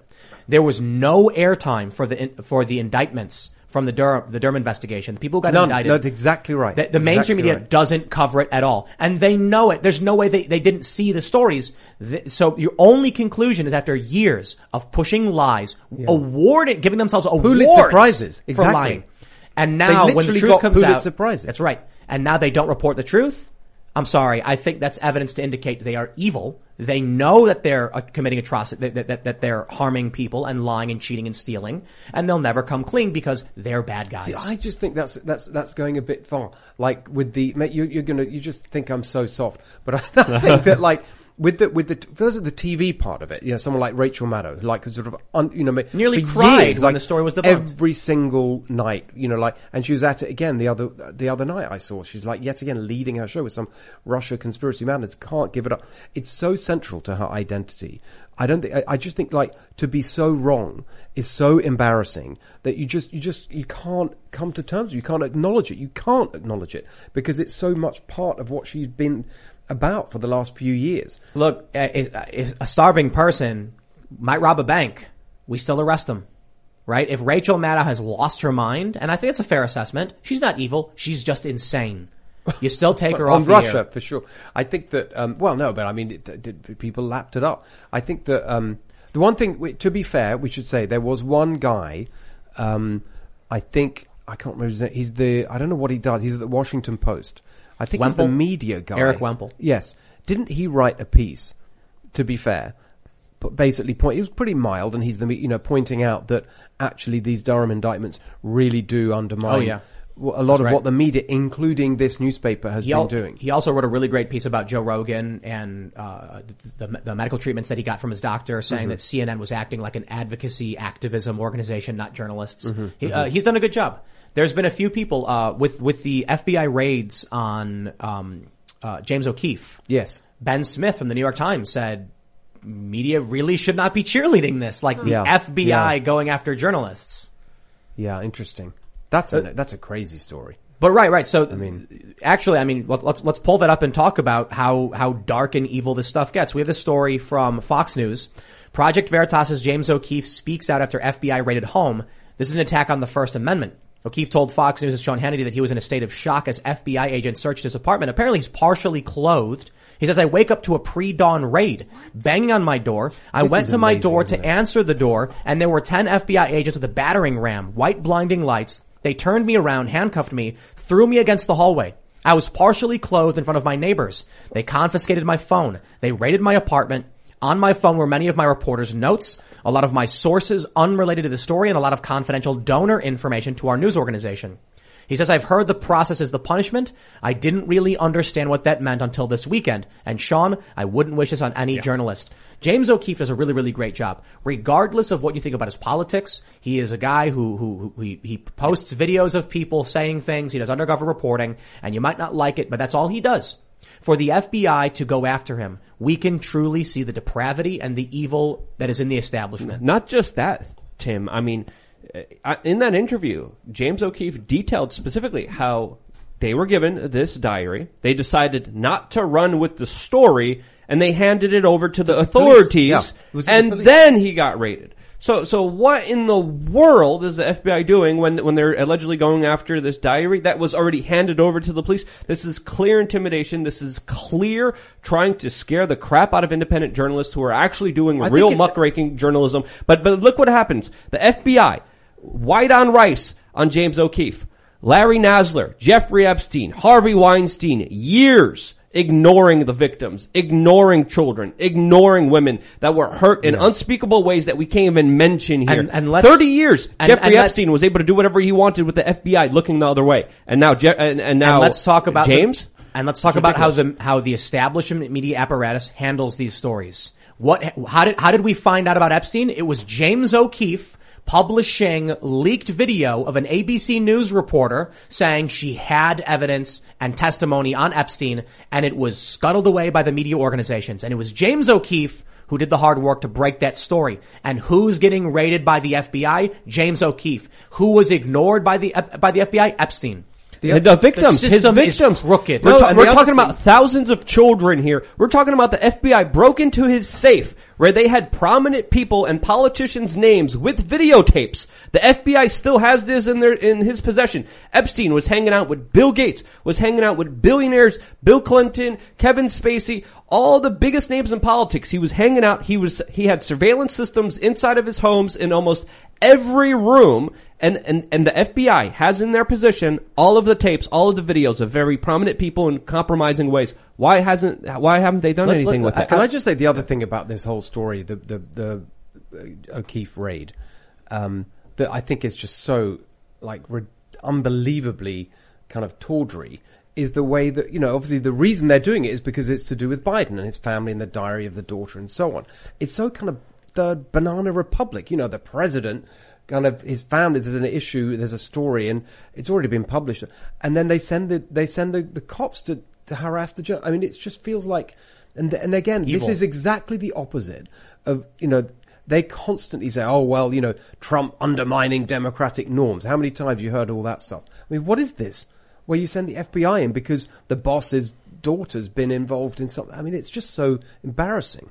I think it's it's it's more evidence that the establishment is crooked. That uh, are, are, are it certainly at the protects highest itself. Well, these sure. are desperate actions by desperate people who are trying to hit anyone criticizing them. And when we look at Project Veritas, they have been releasing an onslaught of counter narrative, whistleblowing information and, and documents and videos that have exposed a lot of the bull crap in our entire establishment, in, in, in our entire system. This is retribution. This is payback. This is them hitting the nail that stood up because they're a hammer. And once you're a hammer, the only thing you do is you look for nails. And everyone who speaks out against them, everyone who criticizes them, it's a nail. That's, that's the larger messaging that we're getting from this larger raid. They want you afraid. They want to show you they're in power and that you should not speak out against them. But the opposite should be happening here. James O'Keefe was told, hey, this is an ongoing investigation. Don't even tell anyone this happened. Yeah. He went on Sean Hannity, uh, just a couple hours ago last night and, and broke the whole story wide open Well, the and talked I mean, about the details here that are extremely important. But it's an interesting theme. I mean, you would see it with the Rittenhouse story with this, and actually the other one I'd add to that list is what they did that disgusting letter, um, and you know the the d- calling parents domestic terrorists, you know, from the National Right. School Board Association, which then you know within days. Um, the Justice Department endorsed and said, "Yeah, we're going to put the FBI onto parents protesting at their kids' schools." Absolutely no legal justification. That's totally, uh, you know, say it's unconstitutional. It's got no business of the federal government.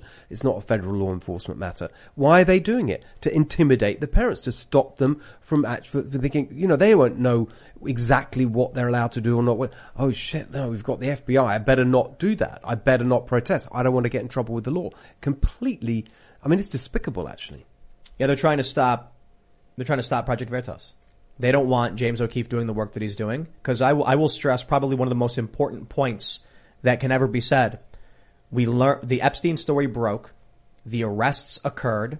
Ghislaine Maxwell is currently, you know, whatever is going on with her, she's in custody because of James O'Keefe. Now there are a lot of other reporters. I just didn't follow that as close. Again, I'd love to just tell that, explain that. A well, bit so more. a lot of interest. He's not the only journalist who was who was doing this work. You know, Mike Cernovich. There was the Miami. Uh, um, I, I think it was the Miami Herald. I'm not sure, but I'm just stressing the importance of James O'Keefe getting a hold of this footage. His organization of I think his, her name was Amy Robach from ABC News, saying that ABC shut down the story on Epstein. That lit a spark over this this story. It, it ignited the story. Everyone starts talking about it again. Not just James O'Keefe. A lot Yeah. of the core investigative documents were released because of the work of Mike Cernovich and this other reporter Yeah, Cernovich, Miami Herald, even the Daily Mail, surprisingly, they were on it and actually talking about this in a fair and honest way. And even the Daily Beast. Uh, there's what- a lot to even to criticize them, but they, when when it comes to this reporting, they were they were doing a lot of good stuff. But I, but I want to stress the importance of what James O'Keefe did in publishing that that that evidence from from a major news organization withholding facts, withholding testimony, and now the FBI, who ignored Epstein for decades, is going after James O'Keefe. James O'Keefe, what's what what what what, what, he, what he's doing journalism? Epstein? Yeah, we know what he was doing. And who does the FBI target? Yeah, they'll go to a, they'll go find a garage pull rope at NASCAR, but they'll ignore the riots throughout the country. They'll target the journalists. This is why I, I, I tell these back to blue people, these the law enforcement will kick your teeth in in two seconds if they're told to do it. Michael Malice goes a bit further in his assessment of the police, saying that they'll there's no there's nothing uh, I don't know the exact quote he says, but there's nothing uh, you know so egregious a police officer wouldn't do it if instructed, up into up and and including executing children. I don't know if I'd go that far. I think most humans would be like, I'm scared of this, but I think a lot of law enforcement would absolutely. We've seen it throughout history. When they're instructed to do it, they say it is easier to just do as I'm told so that I survive and they will do whatever they're told. That's the story of history. I mean, you look at what what happened before. You look at empires. Uh, you- we also have to understand that there's a lot of sociopaths out there. Uh, Steve, uh, where would you say the most amount of sociopaths are located per capita? Okay, well, Do I you know think this? I'm pretty close to it.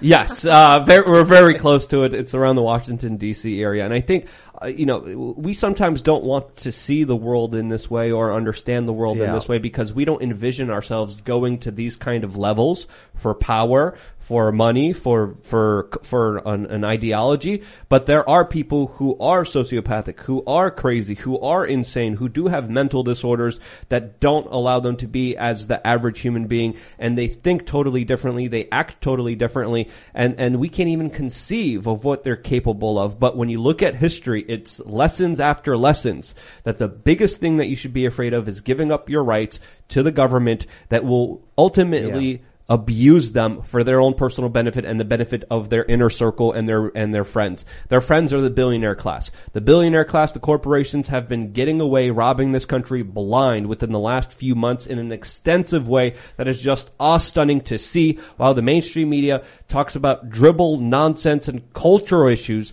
when of course the real issues that we should be talking about are the larger ramifications of giving up everything to the government on a silver platter because of a tragedy, because of a bad event, because of, of, of something horribly happening in this world that they are exploiting to to the biggest Are extent you that talking they about the pandemic? They're you're talking about exploiting- 9/11, Well, hang on a second. I'm, That I'm talking yeah. about events cycle throughout goes. history. No, They're- but they, they have direct responsibility for that too. I mean, it, you know, I mean, I've, I've, I've, I've really been pursuing this a lot on my show, which is the, the, the direct, it's another example, I think, of the total arrogance and hubris of this technocratic elite, the, the insular ruling elite, where, you know, the, the, the Fauci role in starting the pandemic. I mean, that, that's the, it's another example of it. We don't they have just- we don't have that puzzle piece uh, in terms of is COVID the virus they did gain of function research on.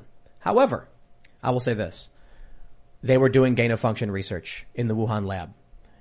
The NIH was funding it in violation of orders to not fund it, but they gave money to EcoHealth Alliance, who then gave money to the Wuhan Yes. lab. No, no, no, Which course. was used for the production of chimeric viruses with increased infectivity on human cells, Yes. particularly human lung cells.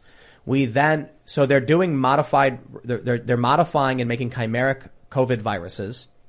Then in the same town, a few blocks away from the lab where the research is happening, this illness emerges. So I, I'll, I'll be careful because I will absolutely have no problem saying we don't have the last puzzle piece that connects those two bridges of them doing the gain of function research and then COVID happens. And I want to be careful because I think it's very important not to discredit yourself by jumping the gun. I'll just say that definitive and confirmed. Fauci conducted, uh, Fauci's NIH funded gain of function research through EcoHealth Alliance. Whether he knew it or not is irrelevant. It, it happened. No, no, I, I, I. Look, I've, Then we get a modif- then we get a COVID virus, and the guy from EcoHealth Alliance is on the the Lancet paper arguing that it's not from a lab. Yeah. So the point is, I think a reasonable person reasonable person could assume that COVID leaked from a lab. Of course, and look, they were there's- doing the there- and, and there's other. Look, I don't want to. I could literally talk about this for hours. I've spent most of the last year pursuing this story, and we, we were the first people to do it on TV. I think that the just a couple of things I'd say. I really don't want to go necessarily sort of be sidetracked onto this, but a couple of things. First of all, it's the the, the people talk all the time about Fauci funding this research, which implies a sort of passivity. He was there. He was, you know, he, the money went, but maybe maybe he didn't know. No, he Fauci was the leading global world in the in the entire world, the leading champion of gain of function research. He wrote a piece in the Washington Post ten years ago, 2011. He wrote a piece explicitly. It says this is a, a verbatim quote. Engineering a dangerous virus in the laboratory is a risk worth taking. That's Fauci. That's his words. He's always been the leading advocate of this ever since this technology was invented. So this is not like him just funding it passively. He commissioned this research. He commissioned it. Yeah. Uh, he wa- and and that that's one thing important in terms of the kind of accountability here. It's important to have that piece. The second thing I'd say, I completely agree with you. We don't know for sure, and I've never said that. The the, the phrase that I use all the time because I think this is the right way to put it is that it is the most likely origin of the pandemic. I think Agreed. there's no question.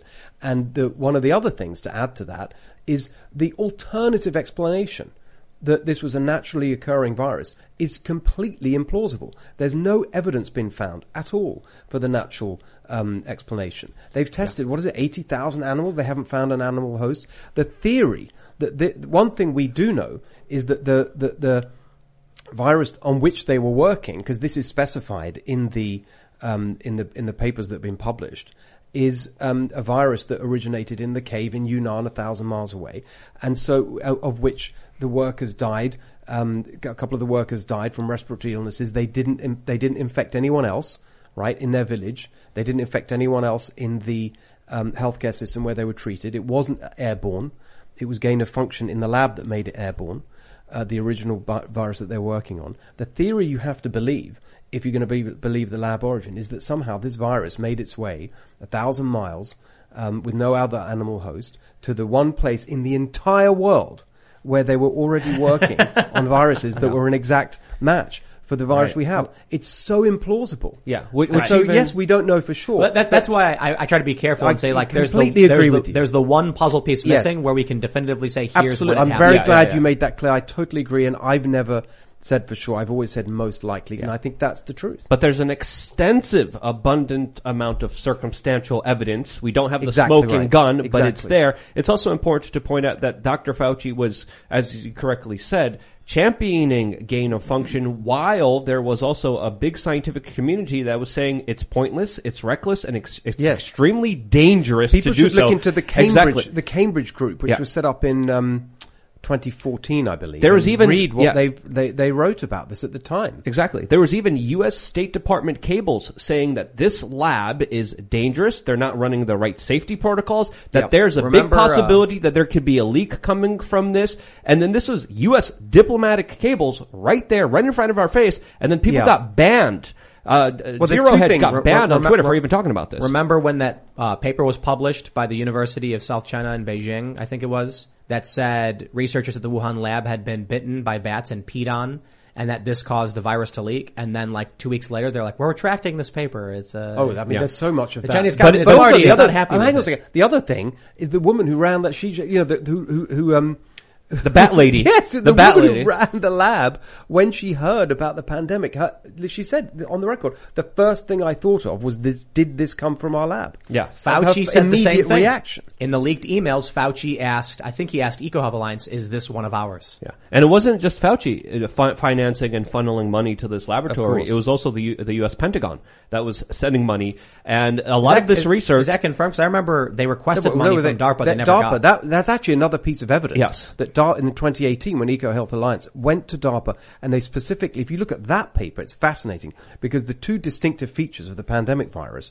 are the furin cleavage site. Um, and the way it attaches to the ACE2 receptors, those are the specific that, that make it distinctive Right. and much more transmissible. That's the work that, That they they, were trying to- asked that- for yep. money to do in 2018, and DARPA said no, we can't give you this money Yeah. because it's against the, the, the ban on Yeah. gain of function. Well- the other thing I just want to say is because people make this point a lot, and you mentioned correctly that there was the ban in place, and then some people say, ah, but Trump lifted the ban, and that's partly true. But the whole story is this. So in 2014, Ob- the Obama administration did put in place a ban on gain of function research, including uh, an advi- uh, the recommendation that exists no new projects anywhere in the world, and a recommendation that existing projects be stopped. Um, in 2017, when Trump came in, they did lift the ban, but they didn't just create a free for all. They replaced it with a different um, regulatory uh, process, which said if you are thinking of doing this kind of research, then you it wasn't a complete ban. You have to go through a process, including an assessment by an independent group outside of NIH, from uh, um, run by HHS, and it has to go through this review process. So that so, and both of those were rules that Fauci evaded, and that's I think the interesting thing here. We I I, don't- I don't think we'll ever prove Right. that the, because the Chinese have destroyed so much evidence and so on. What I think we can prove is that Fauci deliberately evaded the rules were, that were in place twice: the Obama administration rules and the Trump administration rules, and that is.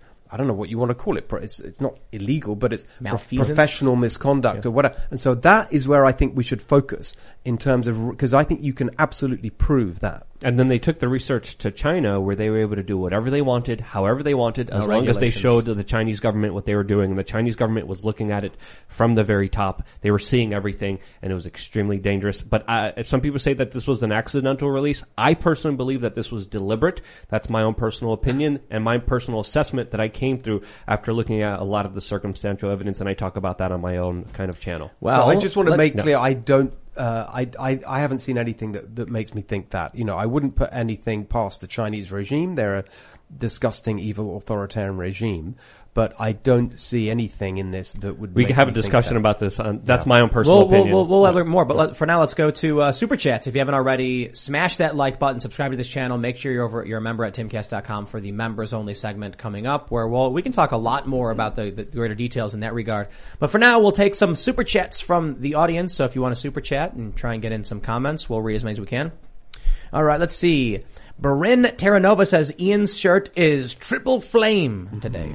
Ooh, 3 I'm- flame. I'm getting jealous how many people are complimenting your shirts in the comment section. Everyone loves it. That's true. I just saw a comment that says Luke is right. Luke Just is wanted right. just wanted to throw that one out there. It's a general point. Luke is- It can be applied to everything.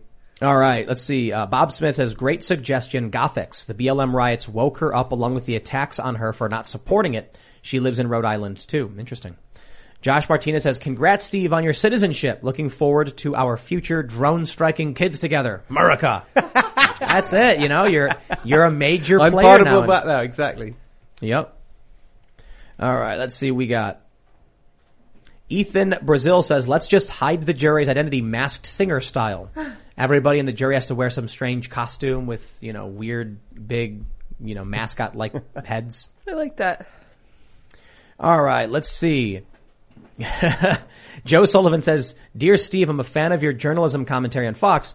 Please, for the, love of, for the love of God, do us all a favor and don't let Chris Wallace do another presidential debate. Wished it was you instead. Okay, that's never going to happen, but I would so love the chance to do that. All right, let's see. We got Kingsley OG says, "Can we push for this jury tampering for political purposes to be called exactly what it is: domestic terrorism?" Oh man, that makes me think about 9-11 again. I think the, the heart of this whole beast is 9-11 and the way that they've manipulated the word terrorism and the opportunity to call someone a terrorist for doing this and that. And then it's just, that's, that's really, really dangerous that you can call someone a terrorist for something and then lock them away forever. So I don't agree with that. All right, we got one from Jackson H. He says, "YouTube does not like the Let's Go Brandon meme. I couldn't send my last super chat with it, but what's new? Really? Are you not allowed to super chat Let's Go Brandon? That's weird.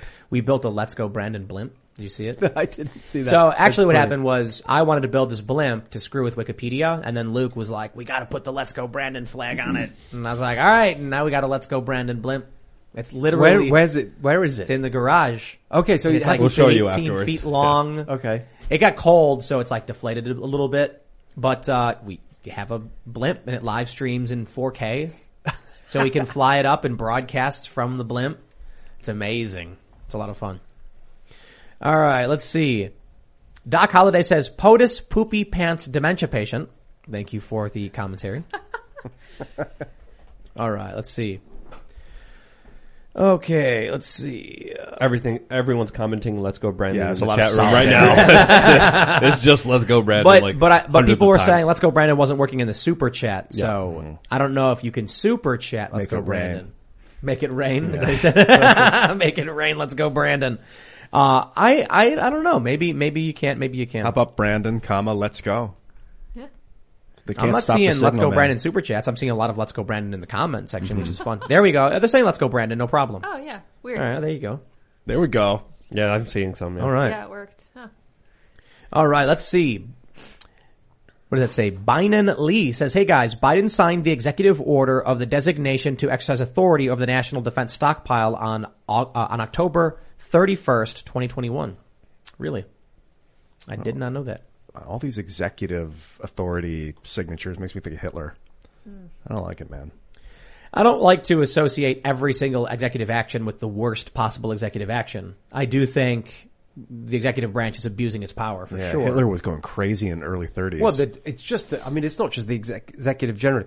It's the federal executive. abu- I mean, the, the, the that, that's the, we were talking about this earlier. You know, the whole basis of America, I thought, That's what I signed up for, which, you know, the decentralization of power, checks and balances, the 10th Amendment. What, what are they doing with all these? you know, It shouldn't be, it's, should- it's They- going all in the wrong direction. There's an FJB crypto. Did you- Did you see this? No, I did not. Everyone's talking about buying FJB, which, you know, means let's go Brandon. and people are like, why haven't you bought it? I don't know. I'm not going to buy FJB. FJB. It is funny though. It is. Uh, let's see. What does it say? Gestalt Graham says, longtime fan of the show, first time super chat. I just bought some Let's Go Brandon crypto on Uniswap, just launched. Thought you guys would find that as ridiculous and awesome as I did. It's really easy to make ERC20 tokens. So you could make a Let's Go Brandon token in five minutes. So this is where I'm just gonna just say straight out. However many times this has all been explained to me, I totally don't oh, understand. Oh, crypto? it. No. So I'm This right. is worth I, kn- developing I, I the know, brain. and I've totally tried. You can do I know it. it's gr- look. I'm, internet I, money. I want to know, and it's great, and I love it because it undermines. So I get it. I philosophically, I'm right there. I just don't understand how it works. That's what I'm saying. It's a non-copyable digital asset. Yeah, And you control someone it. I just But that's- someone yeah, help me out. I There's just nothing else to don't- I explain. don't- It's it's an object that you can control that can't be copied. You could go deeper if you talk about white papers and like the ethos of the company that produces it or the actual utility function of the token, like the Mines token. Um, you can trade it back and forth for value or you can use it on the Mines network for a thousand views. So the token gains a That's utility that's value. unrelated. That He's makes it not- that makes it not an- a he's, he's- security? He's, talking about private company utility functions, Utility tokens. Crypto So- crypto is at its core, a Bitcoin, for instance, is a digital asset that can't be copied. Like an MP3 can be copied, right? So some guy invents the ability to have a piece of digital of data that no one can copy. That's it. And because of that, there is now digital scarcity. Scarcity breeds value. Very simple. Then a bunch of companies came out using technology to build Yeah. other things upon it. Right. Utility value on top of the actual scarcity value. So like, uh, your password, for instance, right? For a website, nobody has that. Nobody knows your password, right? Someone could hack it and steal it for sure, but when you have a password, it's yours. That's basically what it is. You have something that no one can get without the password. So it's actually really simple.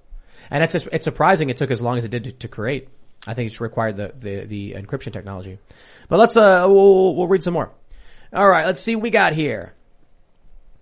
Graben Dragon says, anyone see the Viva Fry vid titled Sabotage Afoot in the Kyle Rittenhouse defense? I sure as heck hope he is not guilty of anything. My family's prayers go out to his family. I did not see that, but I, I've been watching the Recato Law um, commentary stream, which has been fantastic. They have like, they had like what, like eight lawyers commenting in real time. I'm like, now that's Impressive, wisdom of the yeah. crowd. You got all these different lawyers giving their viewpoints on things and hap- that are happening, and I'm like, that's great insight, man. Not always agreeing, but making good points. All right, let's see what we got. Thomas Sidebottom says, Tim, what happened to protective custody? I mean, I really do get that cops can't really control the mob, but why do we just skip from protecting people from the mob and jump straight to arresting those the mob is targeting? Because American culture collapsed a long time ago. It was a suddenly then gra- it was it was a gradually then suddenly thing, but it used to be that people had scruples.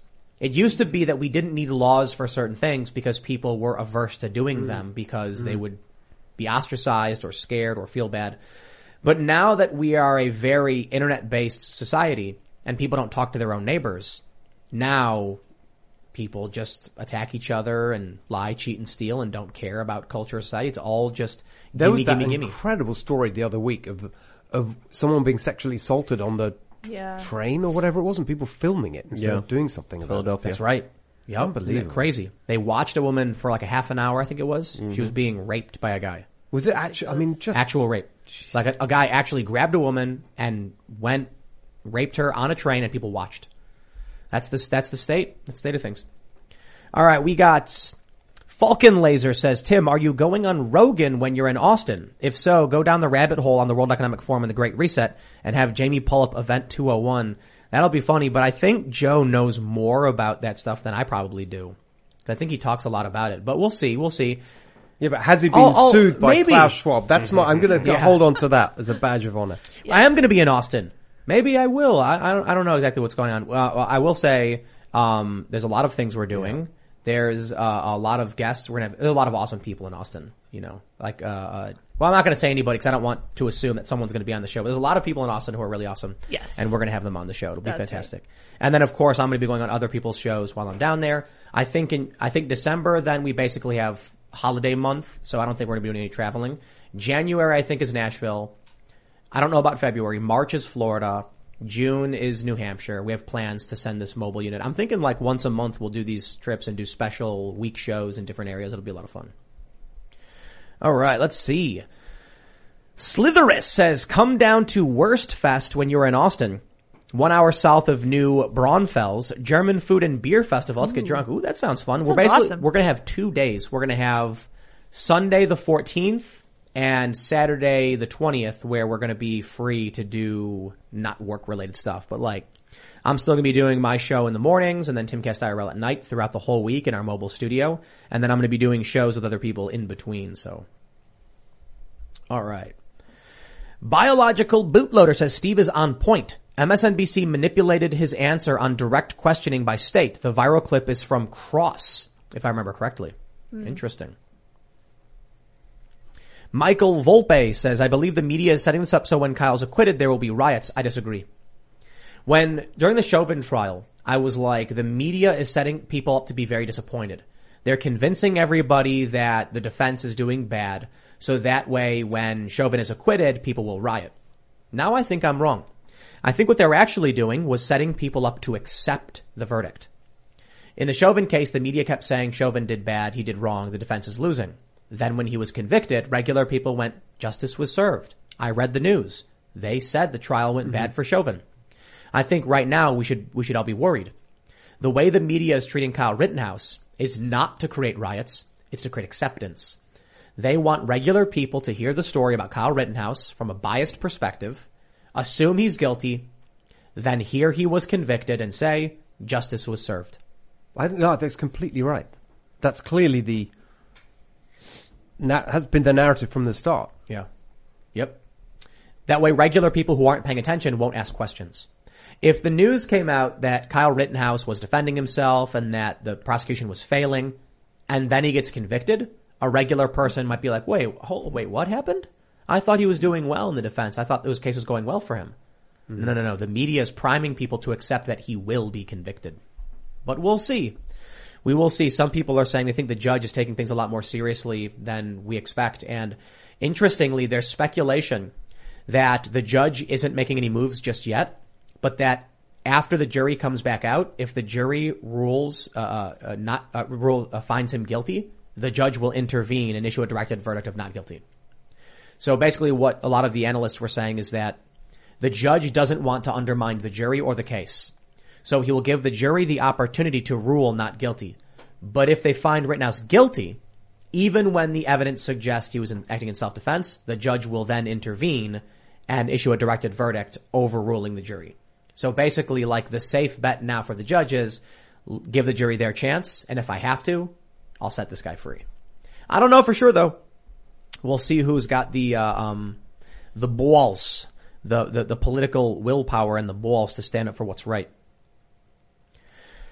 Based Ape says MSM are prepping the normies for the MAGA white supremacist gets away with mass murder narrative that comes next, hoping more violence will ensue afterwards. Based obviousness. See, I, I don't necessarily agree. I would have agreed, you know, but, uh, before the Chauvin trial, but as I already stated, I think they're prepping people to accept the verdict, so they so that regular people don't question this.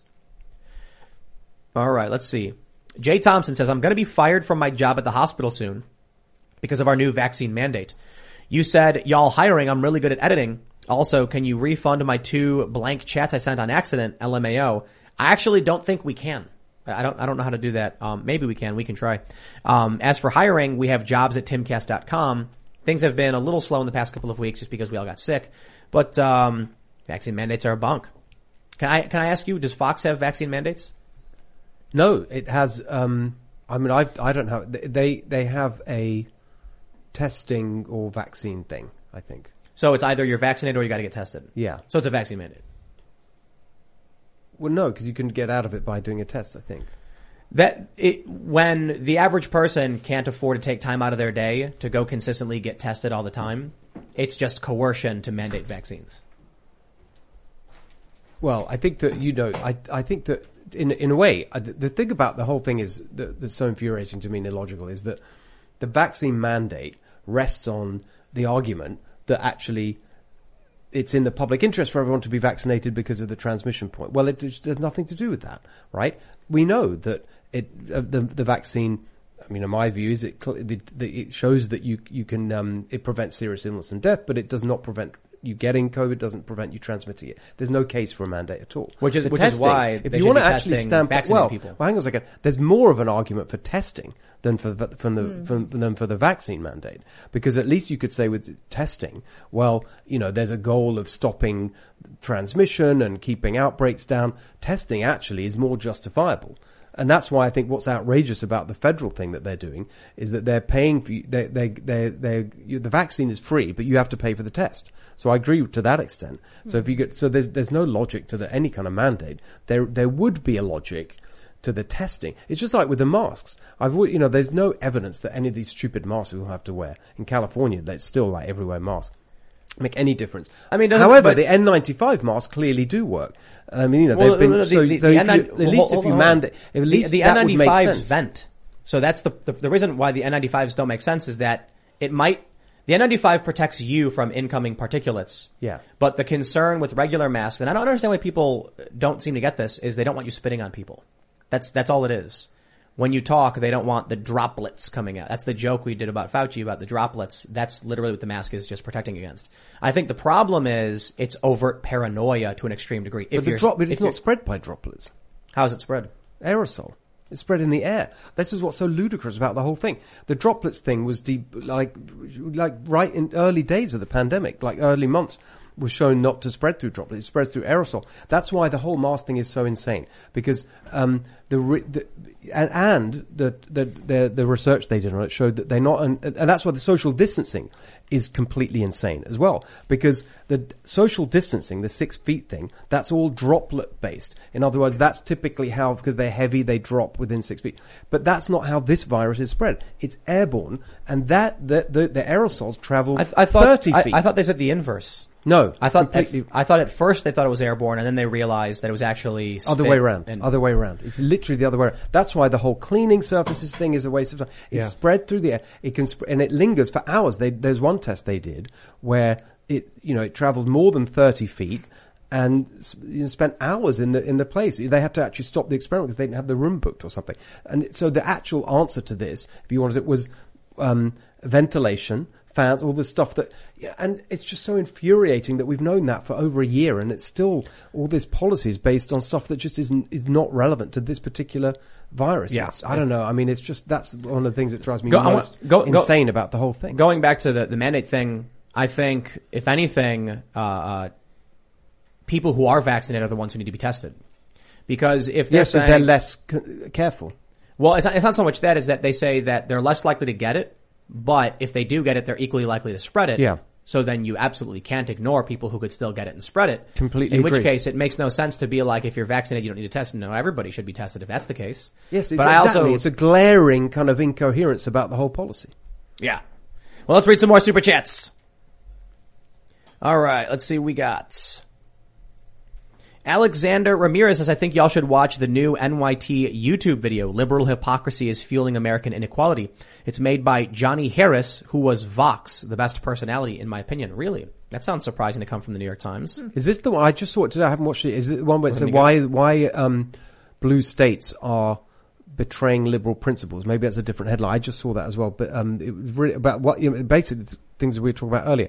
Why is it that some of the worst problems that you see in terms of poverty, inequality, you know, uh, all in places run by Democrats, you know, almost without any kind of interruption for years. Hmm. They just did. I, maybe that's the same thing. I just saw that today. All right, let's uh read some more super chats. Bro Cody says Alec Baldwin technically crossed state lines and shot a woman. That's true. Uh, I, I, I, I've been mentioning this for a while, but I think the um, the immediate assumption we should, we should be making now is that uh, Alec Baldwin did it on purpose. Hmm. The media lied about what happened at first. They said Alec Baldwin fired a blank, it misfired, it shrapnel hit the woman and injured her. Because of that, we all assumed it was an accident. from the accident narrative, we then worked our way up to the truth, which is Alec Baldwin with a loaded gun pulled it, pointed at a woman, and pulled the trigger. Yeah, but you're not saying he meant to. Yeah, I am. But wh- what? So- that so- doesn't make any sense to me. So, just knowing uh, the relationship. I mean, what? Why? What, what's that about? So let me let me let me let me ask you a question. Uh, let's say that there's a uh, a boss. His employees are complaining about the working conditions at the at the, at the company. One of the individuals meets with him privately over a dinner. A day or so later, the boss walks up, pulls out a loaded gun, points it at this person, pulls the trigger, shooting them directly in the chest, killing them nearly instantly. Would you assume that was an accident? Wait, I, uh, but what's that got to do with this? What, I Alec don't- Baldwin was a producer in the movie. The crew had been complaining about horrible working conditions. Yeah. He had a private meeting with a cinematographer, and then a few days later, he pulled out a loaded gun, pointed it at her, pulled the trigger, a live round was ejected, striking her in the chest, killing her. Yeah, but that's a crazy way to handle that. If you're, I mean, like that, that doesn't make sense to me. Like, wouldn't wouldn't I mean, Passion okay, murders are passion murders. But well, in front of every, I, I just don't. On a movie set where you could claim it was an accident? Absolutely. Oh, no, oh no, I geez. totally. That's to me. That's like. So let's let me ask you some uh, some legal questions. Uh, how uh, first I'll ask you how long has Alec Baldwin been doing action movies? I, I don't know. Four anymore. decades. I don't really know. Okay. Four decades. In his four decades, he's received extensive firearms training. This is, this is testified by several uh, character witnesses. This is literally in the news reports. Several witnesses stated they've worked with him on sets. He knows firearm safety. This means that if we're to believe it was an accident, Alec Baldwin was handed a loaded gun, ignored standard firearm, firearm safety, safety training, ignored on-set safety training. It would mean the armorer who's trained in firearms accidentally put loaded bullets into it, handed it off to an assistant director who gave it to Alec Baldwin, who failed to check it, and then defied all safety protocols, pointing it at the cinematographer and pulling the trigger, killing her. All of those things would have to be true for that to be an accident. Or it could be the crew had been complaining on set. Alec Baldwin pulled out a, pulled out a gun and shot the cinematographer. But I just think that doesn't look. I don't know. Again, I don't really know. The, I think that's bias. But I think you want to believe it was an accident, but there's no reason. It to. just doesn't make sense to me that someone like him would do something like that to someone that apparently they were, you know, friends. Were they friends? The crew, the crew had been threatening to walk off set. Yeah, but there's a different thing. I mean, the, I, I, as I, I mean, I have. She was a member again, of the crew. I haven't followed the story that closely, but what a couple of I've just read a couple of pieces. That's all. I really haven't dived into it, but one of them I read was that people uh, that the, the the specific complaints that the, the crew walked walked off about were about the safety regime in It was, operation. uh, it was pay. In other words, it's not surprising. And then they got another bunch of people in who were who were um, would sort of do it in a in a more lax way because the people uh, were were not happy with the standards. Why, why would So you? that makes sense. Well, so hold on, hold on. Why would you assume the armorer, who was actually trained in firearms, was the one who made the mistake? That's illogical. But what what didn't didn't they leave and were replaced by No. some other crew? That, well, th- th- they had an armorer on set. It was a, a young woman who is the official person who deals with and is, and is handling the firearms. Why would I assume that two people made mistakes instead of just Alec Baldwin shot and killed a woman? It is, it is a bias among But individuals it's to such an o- okay, but, but because it's just on a human basis. Like if I again, I don't know because I haven't. I've read. it, I'm you know. If, How many if- coincidences until you win wait, the lottery? If you um, if it's you know like she c- complained or what, it seems like such a wild overreaction. you know, to sh- shoot, it just doesn't make sense to me. Well, we don't know about the, the private details, but in the absence of evidence, the answer that makes the least amount of assumptions tends to be the correct one. Well, I don't think you can assume if there's no evidence. No one knows. The answer that makes the least amount of assumptions tends to be the correct one, which is what I said. Well, you don't have to make an assumption though. You're making an No, no, no, assumption Ian, that Ian, you you're wanted agreeing to kill with the girl. me. You, You- said that Alec Baldwin intended to murder that girl, The, the, the answer that makes the least amount of assumptions tends to be the correct which in one. this case would be neither that he wanted to kill her or that it was an act. You can't assume either because they're both assumptions. That's assumption w- equals one. That's too many assumptions to make. Let's make it. Let's make an. Uh, We're uh, making the least amount situ- of assumptions. You're making one and- assumption. And that's the least. No, zero called- is the least. Ian. Occam's razor. Are you familiar with this? I think so. Yeah. When we look at an an instance in which a woman was shot and killed, we have to first form a hypothesis as to how it occurred. The problem we had was the media lied about what happened and said it was a blank, that was a misfire, and shrapnel hit the woman. And it was only after the investigation we discovered that Alec Baldwin had a live round in a gun, pointed it at a woman, pulled the trigger, killing her. You need to approach it from a legal perspective, not a personal bias. I can't believe Alec Baldwin would do this. I read I read a legal analysis that said when it comes to negligent homicide or involuntary manslaughter, these criteria must be met, and it fits all of it. I started reading this, and then news reports came out that the armorer says, "I checked this weapon. There was no live ammo in it. They think a crew sabotaged the gun." That's actually one of the reports came out through Yahoo News that someone sabotaged the gun so that Alec Baldwin would do this. The problem there for any investigatory body, any prosecutor would be why did Alec Baldwin point a gun at the crew member? That is a violation of all standard safety protocols. And he's got 40 years in action movies and training with firearms to know under no circumstances during movies do you ever point a gun at a person and pull the trigger. Now, granted, I say 40 years, but it's really going back to the mid 80s when they formalized a lot of these rules because some dude on set pointed a blank at his head and blew his brains out because he didn't realize that blanks kill you. Alec Baldwin has decades of training. So ask yourself this question. Why did he point a gun at a woman and pull the trigger? That's the first question you should ask.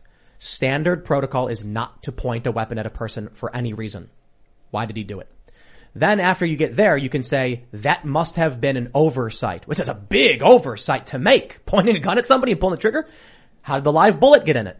Now I have to assume that either there was a conspiracy to frame him, which would have required him to intentionally point a gun at someone and pull the trigger, which they can't make him do, and that the armorer and the director made a mistake in providing a loaded gun to him. Those, that, that is ridiculous to assume those things. That's insane. Go buy your lottery tickets right now because if that's the case, wow, this dude won I a think it's dollars. more likely someone sabotaged the gun than Alec Baldwin wanted to murder her in plain sight. I, I don't, I don't know about wanting to murder, but why did he point a gun at her and pull the trigger? Negligence. When you're when you got the crew behind the camera, they disappear to you while you're in the in the bubble of the the I set. just think the whole th- speculating on it is just you know we weren't there, we don't know. There's an investigation going on. That's my point. It just feels My- like my point is- yeah, but it, I just none of it makes sense to me that, he, that I, I just can't. Well, that's- Whatever. that's- I, that's look, I don't know. You know, okay, fine. What that's I'm saying bias. I think it sounds crazy to me that he Remove yourself I, from- my first instinct when I saw it was like, you know, re- real, obviously, you know, like desperate for the family of of woman who died, but also sympathy for him. Like, what a terrible thing to have happened. The, what I'm To- to feel is that guilt. If the investigation is looking at this, it should be approaching it from the first question of Alec Baldwin pointed a gun at someone and pulled the trigger with a live bullet in it. That's where they should start. They shouldn't be going, I want to believe it was an accident, so I'm gonna No, start from it's the a difference between the people who are investigating it. I'm sure they will approach from that point of view, and us sitting here with no real, you know, actual first-hand knowledge, speculating. And I just think that. So what well, I'm I- saying is, is simple. Right now, based on the evidence that's been released, if we ignore our bias, would suggest the, the least amount of assumptions is that Alec Baldwin intentionally killed that woman. I don't know. The assistant director telling him the gun was cold makes me not think that.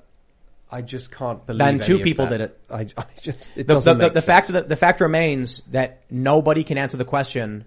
And and Ian, I'm sorry, your answer is not adequate. Al- You, you they, they protocol on movies is you don't point the gun at the camera. You don't point the gun at people. Why were people standing by the camera? The idea that this was an accident is a series of assumptions. The idea that Alec Baldwin was like, I've been trained for several years on how to handle a gun, but I'm going to point it at these people because they're by the camera is a, is, is like five assumptions. Make the least amount. Alec Baldwin pointed the gun and shot somebody. I don't care what people want to believe about it. I'm saying the least amount of assumptions is starting with Alec Baldwin pointing a gun and pulling the trigger. There are no assumptions there. That is what Ev- happened. Exactly. But whether or not he wanted to, that's the assumption, which I can't make. Well, so so so the, the the fact remains you start from that position, and then if you try to then figure out what happened, the first assessment you would make is we know for a fact he pointed a gun at the woman and pulled the trigger. Now we're going to say what happened and why. Why would you assume the first thing is someone accidentally pointed the gun at somebody and pulled the trigger instead of somebody wanted to point the gun at somebody and pull the trigger. How often does it happen that someone gets shot and killed and it turns out the person was like, I'm going to point this gun at them and pull the trigger. Oh no, it was an accident that I shot them. Huh. That's a, that's a ridiculous assumption to make. The, the more logical outcome is he intended to point a gun at Is that somebody he and pull was the handed the weapon and told it was cold. That's Doesn't where- explain why he pointed at it and pulled the trigger. it but I'm, I don't want to. I don't want to. I don't want to beat a dead horse on this one. I definitely want to get to the members only segment. So I'll just grab a couple more super chats and don't forget to smash that like button. And I think y'all y'all heard my point on that. John Curry says not only that, but Baldwin's father was a firearms instructor who trained all of his children in firearm hmm. safety. Really? Interesting. Very Couric says not only did he pull the trigger, but the gun is a single action revolver. He had to cock the hammer before it would be able to fire. That's a really good point I didn't consider. I didn't realize that old school rifles were single action. You couldn't just pull the trigger, you'd cock it back and then do it. Meaning, not only did he not check the weapon, not only did he point it at her, but he pulled the hammer back before pulling the trigger. He was, you want to make assumptions about this by, all- by all means. I think if you show people what happened explain that, they will just be like, he killed that woman. Now he might not get murder for it, but involuntary manslaughter, I think is a, is, if he doesn't get criminally charged, I will laugh. All right, let's see. Um, we'll just read this last one for fun. Joseph Albacan says, I never thought I'd see Tim and Ian disagree. And Tim sounds like the one who is Looney Tunes. The Alec Baldwin discussion is a first. well, there you go. You might want to tune into the after show. Yeah, tune into the after show. Go to timcast.com, become a member. We'll have that uh, uh, published around 11 or so p.m. because we record it immediately after. And uh, smash the like button, share the show with your friends. You can follow us on the show at TimCastIRL, basically everywhere. Check us out on Instagram. We, we post clips from the show on Instagram and you can like them and help share them and on Facebook and stuff like that. And you can follow me personally at TimCast. Uh, Steve, you want to shout anything out? Um, I'd love people to check out my podcast, especially anyone listening in California. We've got to fight back against the craziness. So I've got this little show, California Rebel Base. Please check us out. We've got lots of great conversations just getting started there. Is it on YouTube? It's on YouTube, um, all the platforms, and on Twitter at CA Rebel Base. Nice. Awesome. Right on. So I released a sponsor video today that was free for everyone that signed up on my email list. If you want to sign up on the email list, it is on enoughofcensorship.com, enoughofcensorship.com. I made a really interesting video about consciousness, energy, different dimensions, all on lukeuncensored.com. Hope to see some of you guys there. That is the stuff I'm trying to get out of you here on this show. So let's let's let's. I go gotta be careful. You know, you gotta you gotta not just go fully down the rabbit Oh, hole. you said a bunch th- of I think- words that got me wired. Yeah. um, hey, you guys, thanks for coming. I'm Ian Crossland. I'm very happy to see you. Happy to be back, and I'll catch you later. And that's a great shirt. By oh, the thank way. you, Exertus. Oh, I think Exertus. uh, I appreciate all you guys tuning in as we're getting this running again. I really think this little murder mystery discussion is really interesting. I guess we'll see what plays out, but I don't believe that justice will actually be served because the uh, person is a celebrity. So unfortunately, we'll just have to see what happens. We might never know the truth. You guys can follow me on Twitter at Sour Patch Lyds. We will see you all over at timcast.com in the member segment. Thanks for hanging out. Bye, guys.